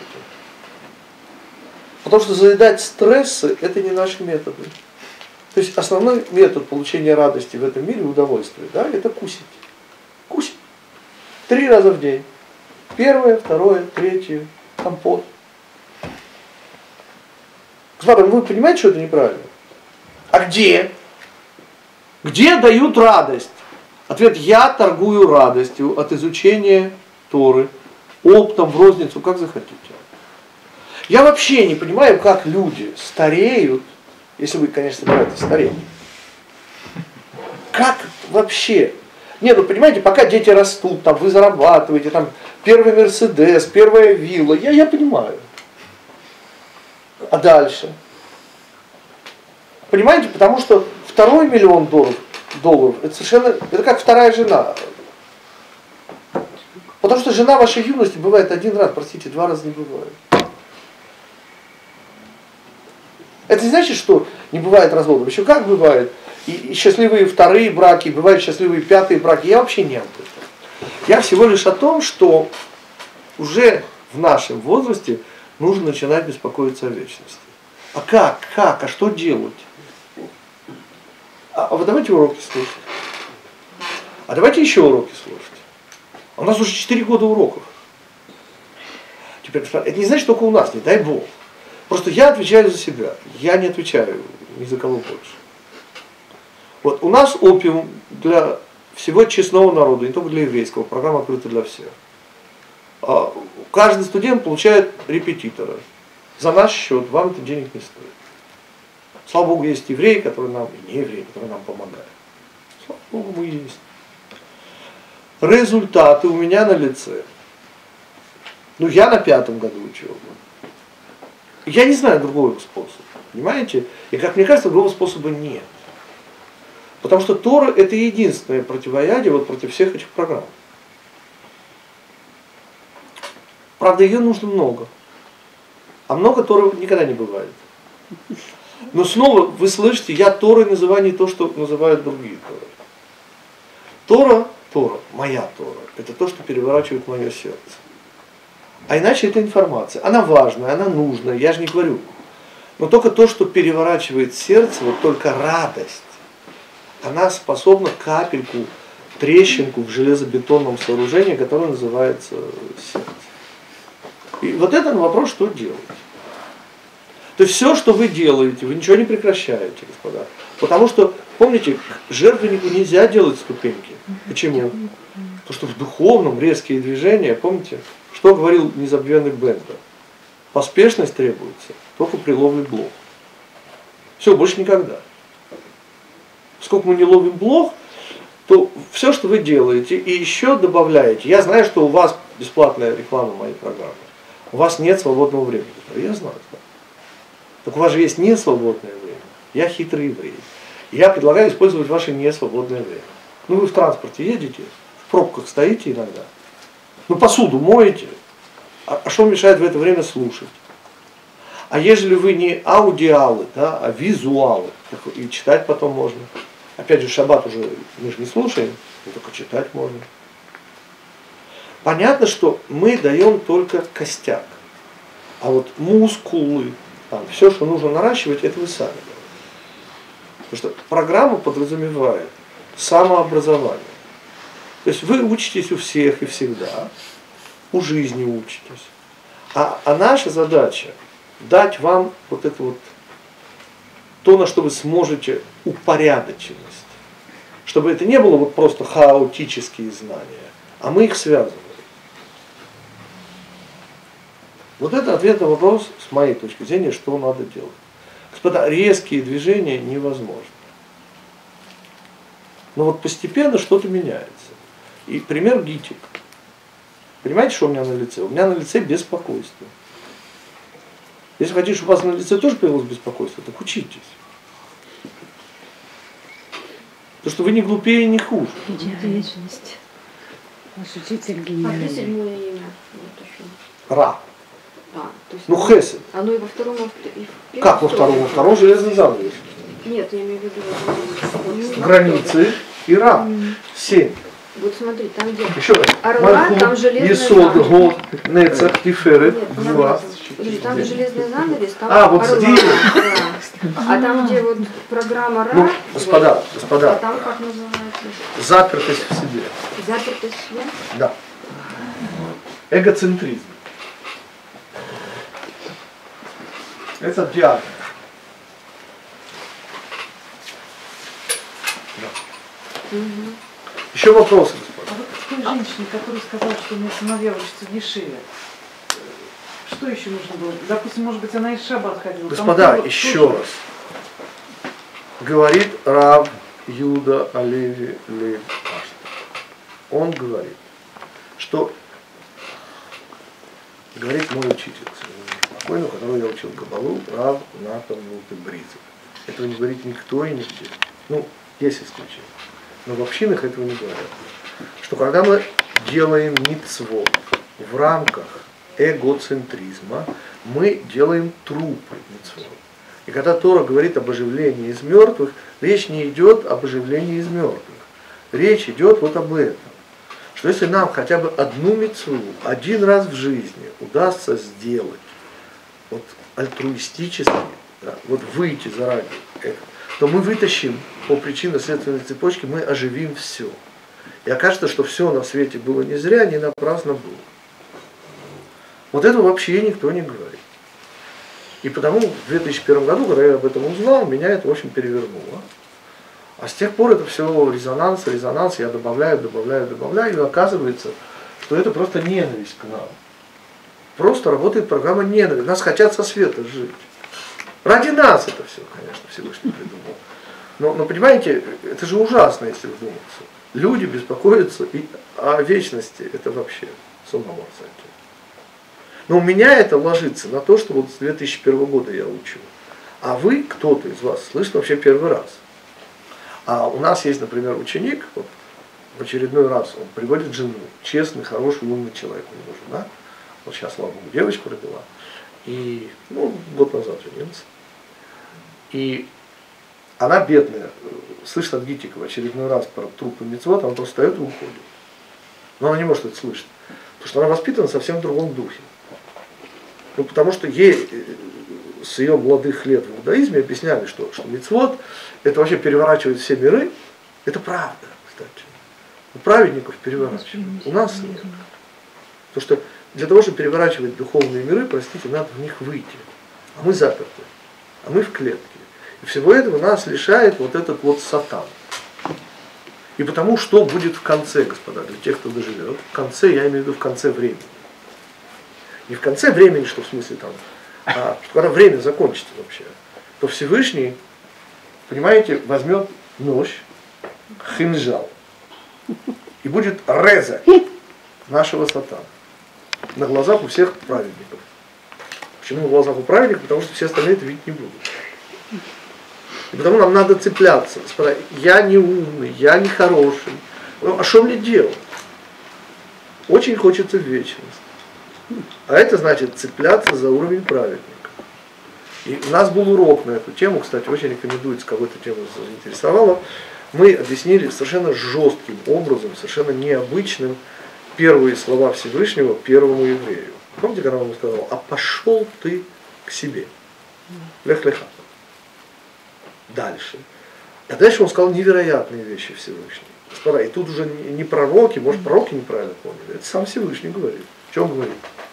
Что надо оставить место свое, надо оставить окружение свое.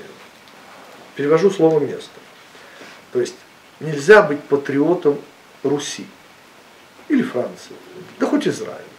Нельзя быть вообще патриотом. И духовный подвиг, который требуется, с этого начинается человек. Цель не оправдывает средства.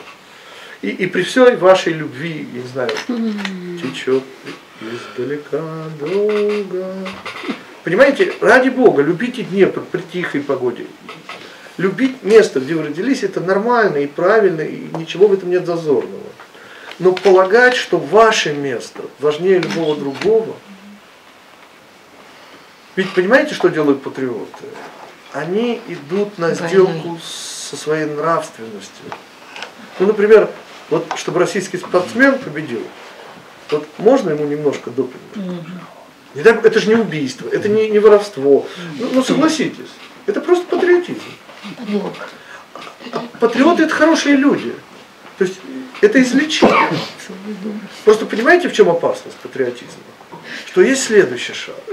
В Перми ставят памятник э, Иоанну Васильевичу. А сыну? О. А я предлагаю, вот можно не в Перми, можно в Рязани, Малюту, Малюту Скуратов хотя бы погиб смертью храбрых на поле брани в Ливонской войне. Малюту Скуратов. Почему мы, ему больше памятник? Господа, оставим в покое Россию. Давайте про Францию. Проще. Господа, вот Карл VII, может слыхали? Ну помните Орлеанская, 19-летняя девочка. Слышите? Он же в Реймсе, когда короновался, помните, он же ее слил англичанам. А те ее сожгли. И вот вы француз, вы патриот. Патриот французский. Ну, французский язык, ну, ну нет уже лучше языка, ну, согласитесь. Ну, может ли быть лучше, чем французский? А, а литературу Украинский.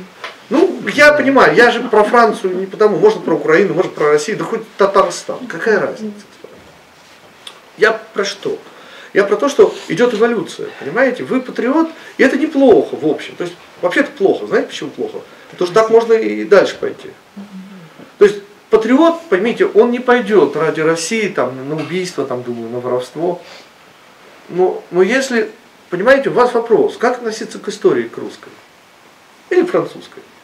Ну вот как относиться к Карлу VII, который, господа, девочку, которую, которую всем обязан был, понимаете? Она его, по сути, короновала, да?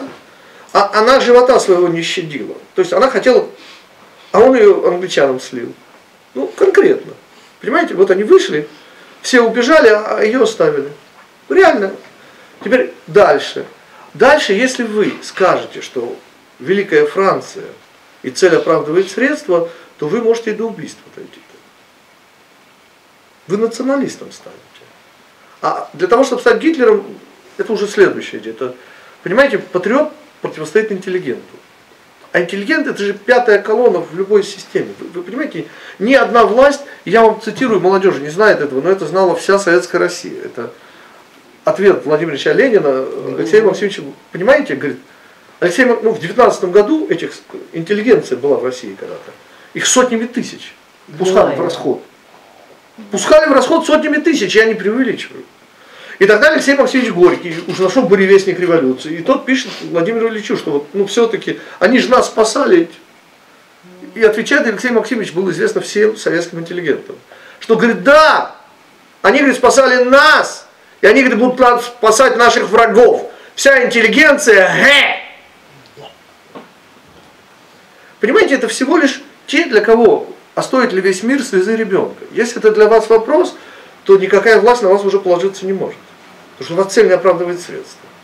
А в чем ужас? То есть в отрицательную сторону мы прошли до Гитлера. Понимаете, если националисту еще дать идею, у-у-у, например, сверхчеловека, вот уже вам готовый Гитлер. Но Гитлер противостоит уровню праведник, а националист уровню еврей, а патриот уровню человек. Так, господа, Понимаете, как стать человеком? Ответ – нужно выбрать меньшинство вопреки большинству. Потому что большинство людей, все нормальные люди, патриоты. А, а вы должны стать ненормальными. А духовное движение, оно всегда против течения. Потому что те, кто плывут по течению, это не духовно. А вот дальше уже очень неприятно слушать евреев. Вы понимаете, что сказал Всевышний? Что нужно уходить из своего времени, из своего окружения. В смысле, из общины? Нет. Когда Всевышний говорит уйти из места, это не значит, что вы должны эмигрировать. Это значит, что вы просто не должны быть патриотом.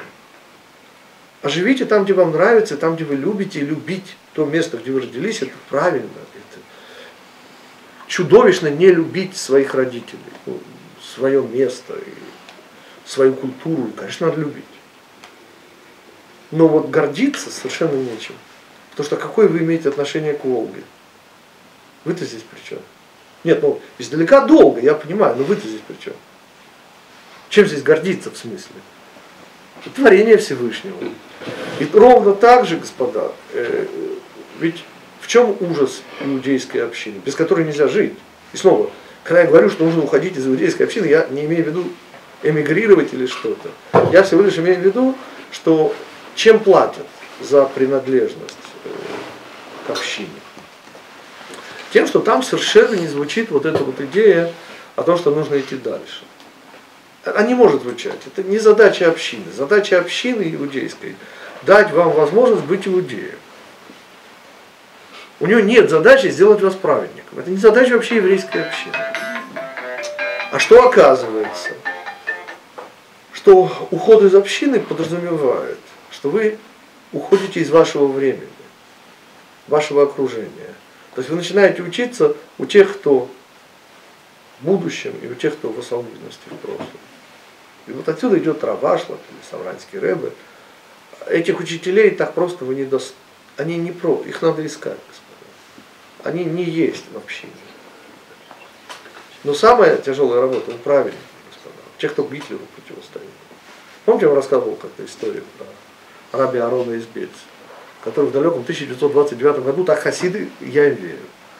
Понимаете, он вдруг только-только стал молоденький, еще совсем бельский хасидин, сегодня он самый крупный по количеству в мире.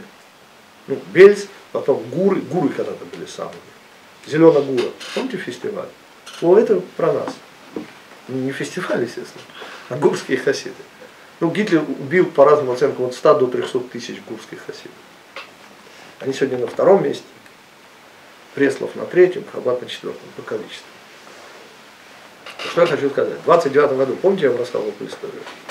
Он возымел желание поехать в Германию. Никто ничего не понимает, они приезжают в Берлин, нанимают машину по его просьбе и, и едут в Потсдам. Это вообще не Берлин, ну рядом. Он говорит, на какую улицу, а на улицу он посылает своих хасидов, и те ищут свободную, находят две квартиры в доме, который он хотел. Он выбирает одну из них, и следующие шесть дней он стоит у окна. Ну, представьте, хасидский рэбы. Нет, чтобы Тору там учить, ну, ну по-человечески как-то, по-нашему, по-иудейски. Он реально стоит у окна, почти не отходит. Стоит и стоит и стоит. Потом, говорят хасиды, до них дошло. Там напротив э, Адольф Гитлер квартиру снимал. И еще заметили, что он сказал, что не получилось. У нас целый урок есть на эту тему. А тот, у кого получилось, его зовут Ицхак. Помните, Ицхак. У него получилось ограничить Ишмаэля, иначе мы бы с вами здесь не встретились. Понимаете, противостоят Гитлерам праведники, а у праведников работа, господа, покруче, чем у евреев и чем у людей. Это безумно тяжело, господа, это духовный подвиг, выйти на уровень, цель быть жертвой, но не палачом. Господа, это дорого стоит. Ну, что же вытворяют евреи, все возможные дифферанты.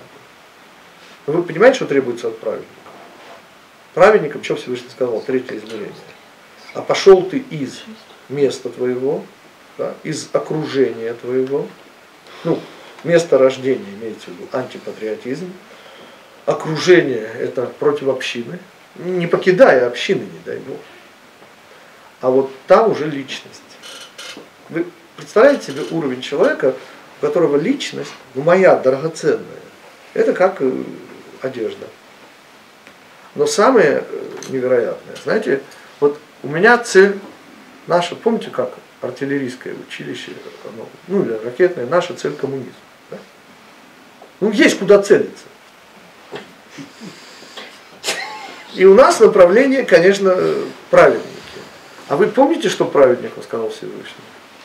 А пошел ты из личности своей. И куда не сказал.